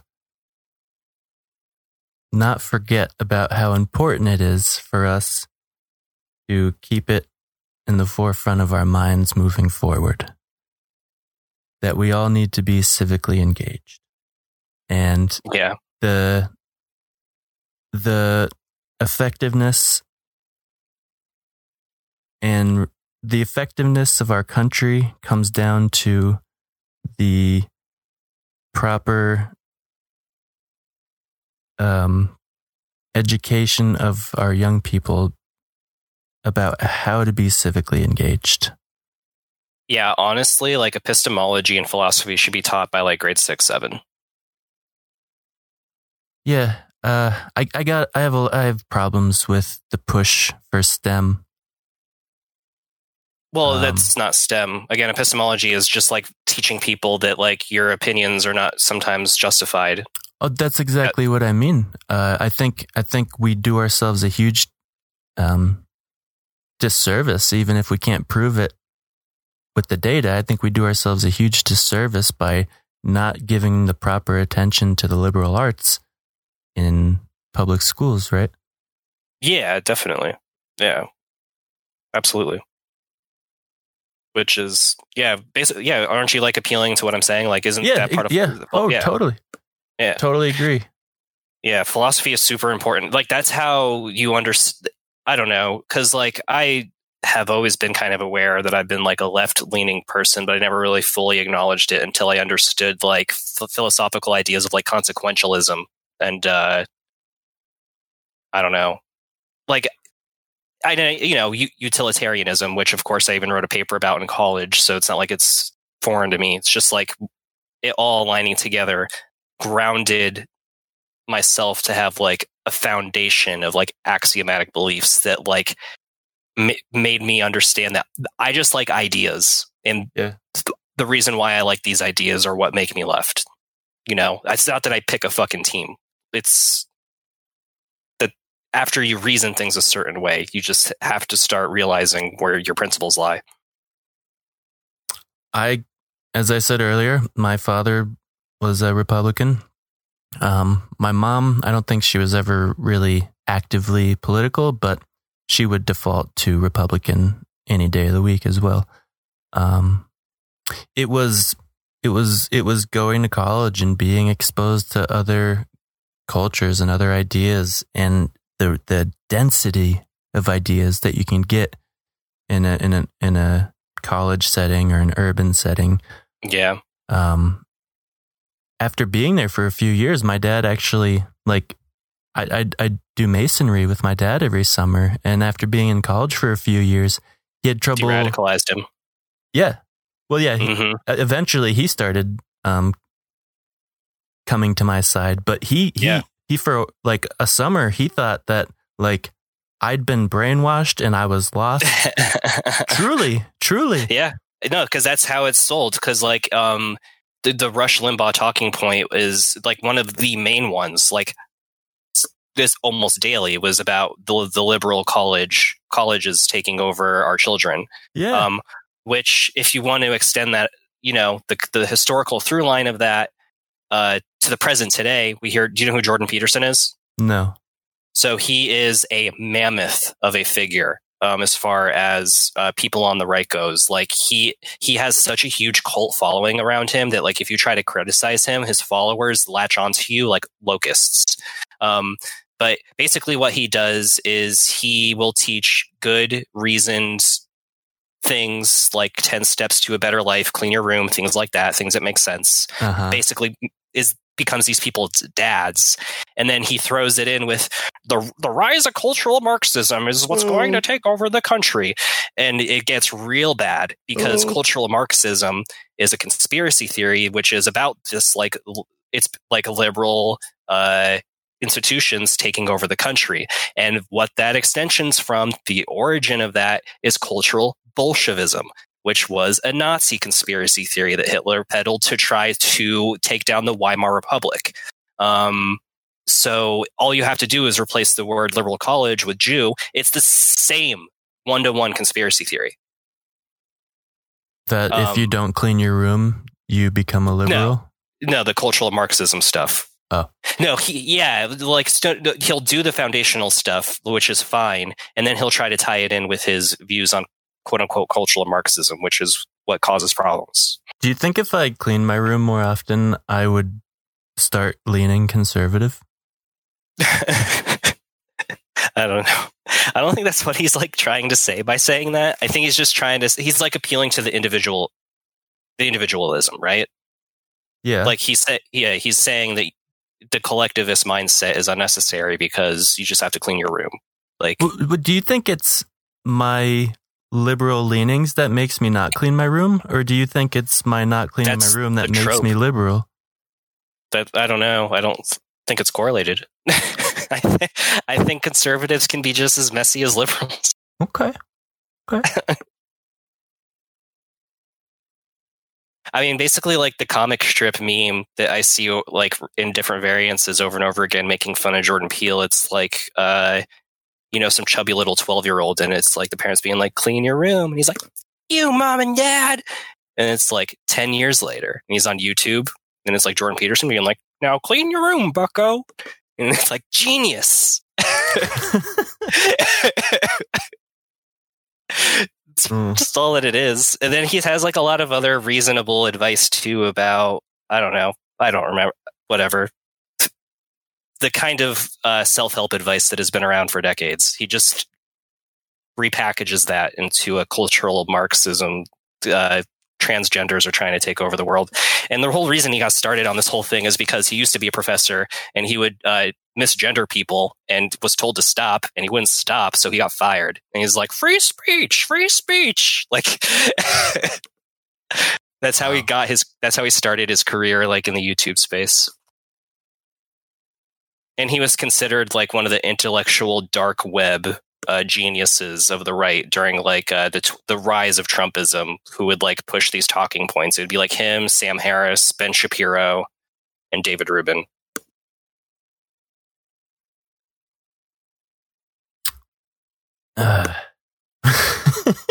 yeah. And and and that's that's that's basically like where all these talking points and have come from and why like cent- quote unquote central libertarians are just far right talking point vehicles really. It's because of these people these people like over the last few years on youtube until the left tube is finally starting to like make a presence after all these motherfuckers got banned and shit. Oh, uh, we we we I say there has to be a reaction to the right trying to get their message out. If good people do nothing, then evil wins. yeah that's a huge part of jordan peterson's stick to like chaos and order like and it's actually funny too because uh, he just he actually went on a twitter storm recently because he recently found out even though it's been around for years that cap uh, writers of captain america made the red skull like jordan peterson oh like they like yeah they were just recycling like verbatim his talking points and like like chaos and order 10 rules for a better life whatever and like Jordan Peterson got so fucking mad. He's like, I cannot believe the SJWs are coming. Mm. And the re- and the reason why I do that voice is because he sounds like Kermit the Frog. Well, you look like Kermit the Frog. I know. I was thinking that when I started doing it. I was like, this is perfect. Oh man. yeah, you should go on the Jordan Peterson uh, rabbit hole sometime. It's a trip. He ha- he is one of the most influential people in this country. Like today, like even still, he he pushed. He, I can't believe he still has the amount of followers after doing this. So he pushes an all meat diet, right? Mm-hmm. and he went into an actual meat coma. Like he got so sick, he he was gone online for for months, months, and apparently because like he he was he was in a full on coma for like a couple of weeks because he deteriorated his health so bad. Apparently, he was also addicted to opiates. Yeah, Unless I'm misreading that. no, that's some, yeah, I've heard that before. But Joe Rogan would platform all of these motherfuckers, and then they would say the wildest shit with no contention whatsoever, and it just kind of became like part of the zeitgeist for a long time. Still is. hmm I just,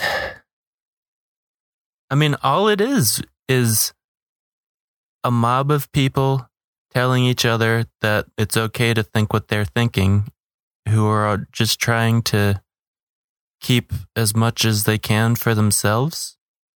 But really, for the most part, they're all actually hurting themselves. It's I, I gotta stop being stunned about the conservative position every week because it's gonna get old. But I, I can't It won't- it won't. reconcile it. it, it won't. And it's so much worse than we even talk about. So Steven Crowder is another huge YouTube personality. Like I think he has three to four million YouTube followers. He uh re- last week recreated the George Floyd thing. Like he acted it out because for the lols. What's the George Floyd thing? The George Floyd thing. Like he recreated like the Jer- the the neck on the knee thing. Oh, for, oh, oh. for for for for eight minutes. Oh shit! For the yeah, Yeah. like these people these people are grotesque. Uh huh. Yeah. Yeah. But And you know that's a straw man bringing in Crowder and trying to equate him with a larger movement. I, I recognize that, but I still stand by my point. Yeah, Well, I think it's hard to not make straw man points when you're talking. About yeah, It's like it's one thing if you're writing an essay and you can structure everything real nice and tidy. yeah. They would have to know what their class interests are first. Yeah. Uh the way I see it, a lot of a lot of conservatives are actually some of the least um, off people in our country, and and they tend to side with some of the super elite against their own self interests. Yeah, and then also what I see so many times to the point where like it kind of drives me insane. If you sit down and talk with conservatives almost all the time, they all like policy wise, they sound like fucking social democrats. and then and then and then they just never will vote for a democrat. it, it, it blows my mind. But they'll vote for a guy who's never cracked a Bible because he pretends like he has. Yeah. That's all they need. Yeah, Donald Trump's kind of cringe, but look at those lists of policies. Building the wall, getting the Muslims out of here. Throwing toilet paper at at Puerto Ricans Yeah. who have, who have Paper no towels. electricity. Paper Oh, okay. Was that Yeah. what it was? And- I, I- I just listened to a podcast and they said toilet paper. So just just doing totally erratic things at China for four years. yeah, he really destabilized our enemies by being unpredictable. Yeah, that's what happened. You taking all our troops out of Syria so Russia can like make a playground.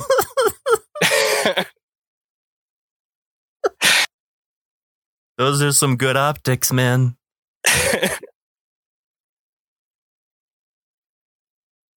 Crazy. the optics don't exist in Trump world. I, it took me a long time to realize that, but They only tune in for the speeches. And his speeches lately have been very atrocious. I don't even think they do that. I honestly just think they, whatever's in their media diet, they just take the daily talking points and then that's it. I feel like that's it. I feel like it just doesn't go beyond that. Yeah. Yeah, you're right. That's why that's why Tucker's going to be the next president because he's basically got the same exposure Trump had when he was on The Apprentice. Or I was, I want to say Dan Crenshaw, but he's so, so cringe. He was on Joe Rogan. That was actually another clip I wanted to like get to. I don't know if I made a thing for it though. He's gaslighting people on the definition of fascism again. Saying that, like, saying that, that there's no Nazis, like, on the right, and that the real fascists are Antifa. Just, it's, I'm so exhausted with it. Because Antifa wants everybody to think the way they do. Well, uh, he, he points, I guess, to the the, woke- anarchist the- zone. the woke. The- well, they Oh. they'll bring up the anarchist zones that happened in like Seattle, right? That's kind of what he was inferring upon. Is there Which- something fascist about an anarchist zone? Well, they frame it like so you set up a zone that's like that's where your rules are, and no one else can, and everyone has to live by your rules, which is fascism. Like that's how they frame it. Which there's like there is a minor element of truth to that. I mean, like the people that were running these anarchist zones were pretty authoritarian sometimes, but like it's still such a more nuanced reality than that because these anarchist zones were so much more than people just trying to like steed off territory in a city just to have it. It was like, oh yeah, uh, it was weeks of culture where we're going on in these places. So they they'll never acknowledge that though. At least in like what was it Portland? Is that where the ma- the big one was? No, Seattle. Seattle. Get them mixed up all the time. At least well, in like, this is Seattle. fair. A lot of the a lot of the protesters interchange, and a lot of like their demonstrations line up on the same Ah. day. So like, yeah, I, I think there, a lot of the organizers were very woke to the attention they are getting, and their goal was to set an example for the country yeah, of a new way, right? Yeah, definitely. And it was also as a reaction to getting run over by a cop, uh, brother of a cop. So Yeah, that too. Um, yeah, we don't have to watch the clip. I basically did all the commentary I would have done on it. It's just, it's so, he, and he like the way he talks, the way he like will, uh, he'll do the thing where he puts his fingers on the table, but his, but his palm is raised to like make him look smarter while he's describing things. But the mm-hmm. things he s- are saying are so fucking stupid. and, I, and I honestly don't think people on the right are buying it. Like I know, I know the far right hate Dan Crenshaw, and and there was like a, a lot of Joe Rogan fans were really upset with that episode because Joe Rogan wasn't doing any pushback and was kind of buying into the, the bullshit he was saying. Isn't Joe Rogan kind of? He doesn't strike me as like super left. Am I wrong? He's he tries to sell himself as left,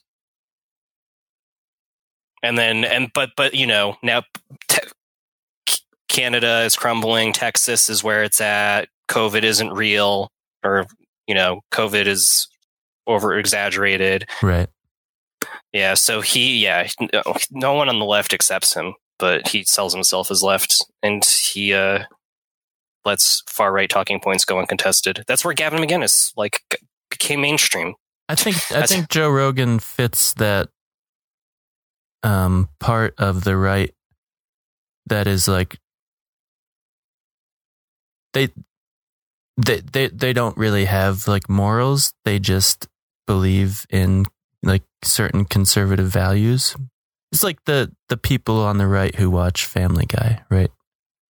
I think Joe Rogan fits in with them with with them really well. Well, Joe Rogan's like that to a large degree too, because he'll be taking, uh, he'll be uh, loving these talking points from Dan Crenshaw about how UBI is a bad thing, and he'll completely absorb it and agree with him vocally. But uh, months ago, he had on Andrew Yang and was talking about how awesome UBI was. So Oh, that's weird. yeah, um, He's just making too much money now. Yeah, I think I think he's taken money from right wing to grift more than he used to, to be honest, because that's the thing that happens. David, like, obviously, David Rubin is an example of that. He lives in a fucking mansion now. He was not making that money when he was working at the Young Turks. Um, Yeah, but but but fucking Bernie Sanders is the one we have to worry about becoming a millionaire. right?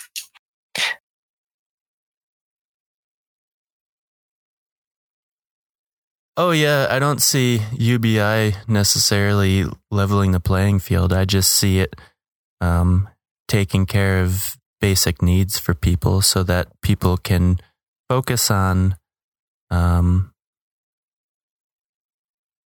focus on some sort of duty or mission or career or goal in their life Yeah. without being without needing to be preoccupied with where their next meal is going to come from, where their shelter is going to come from. Exactly. Yeah. The purpose of UBI is not to create a, a quality of outcome. It's supposed to cr- uh, create a quality of opportunity. I like that.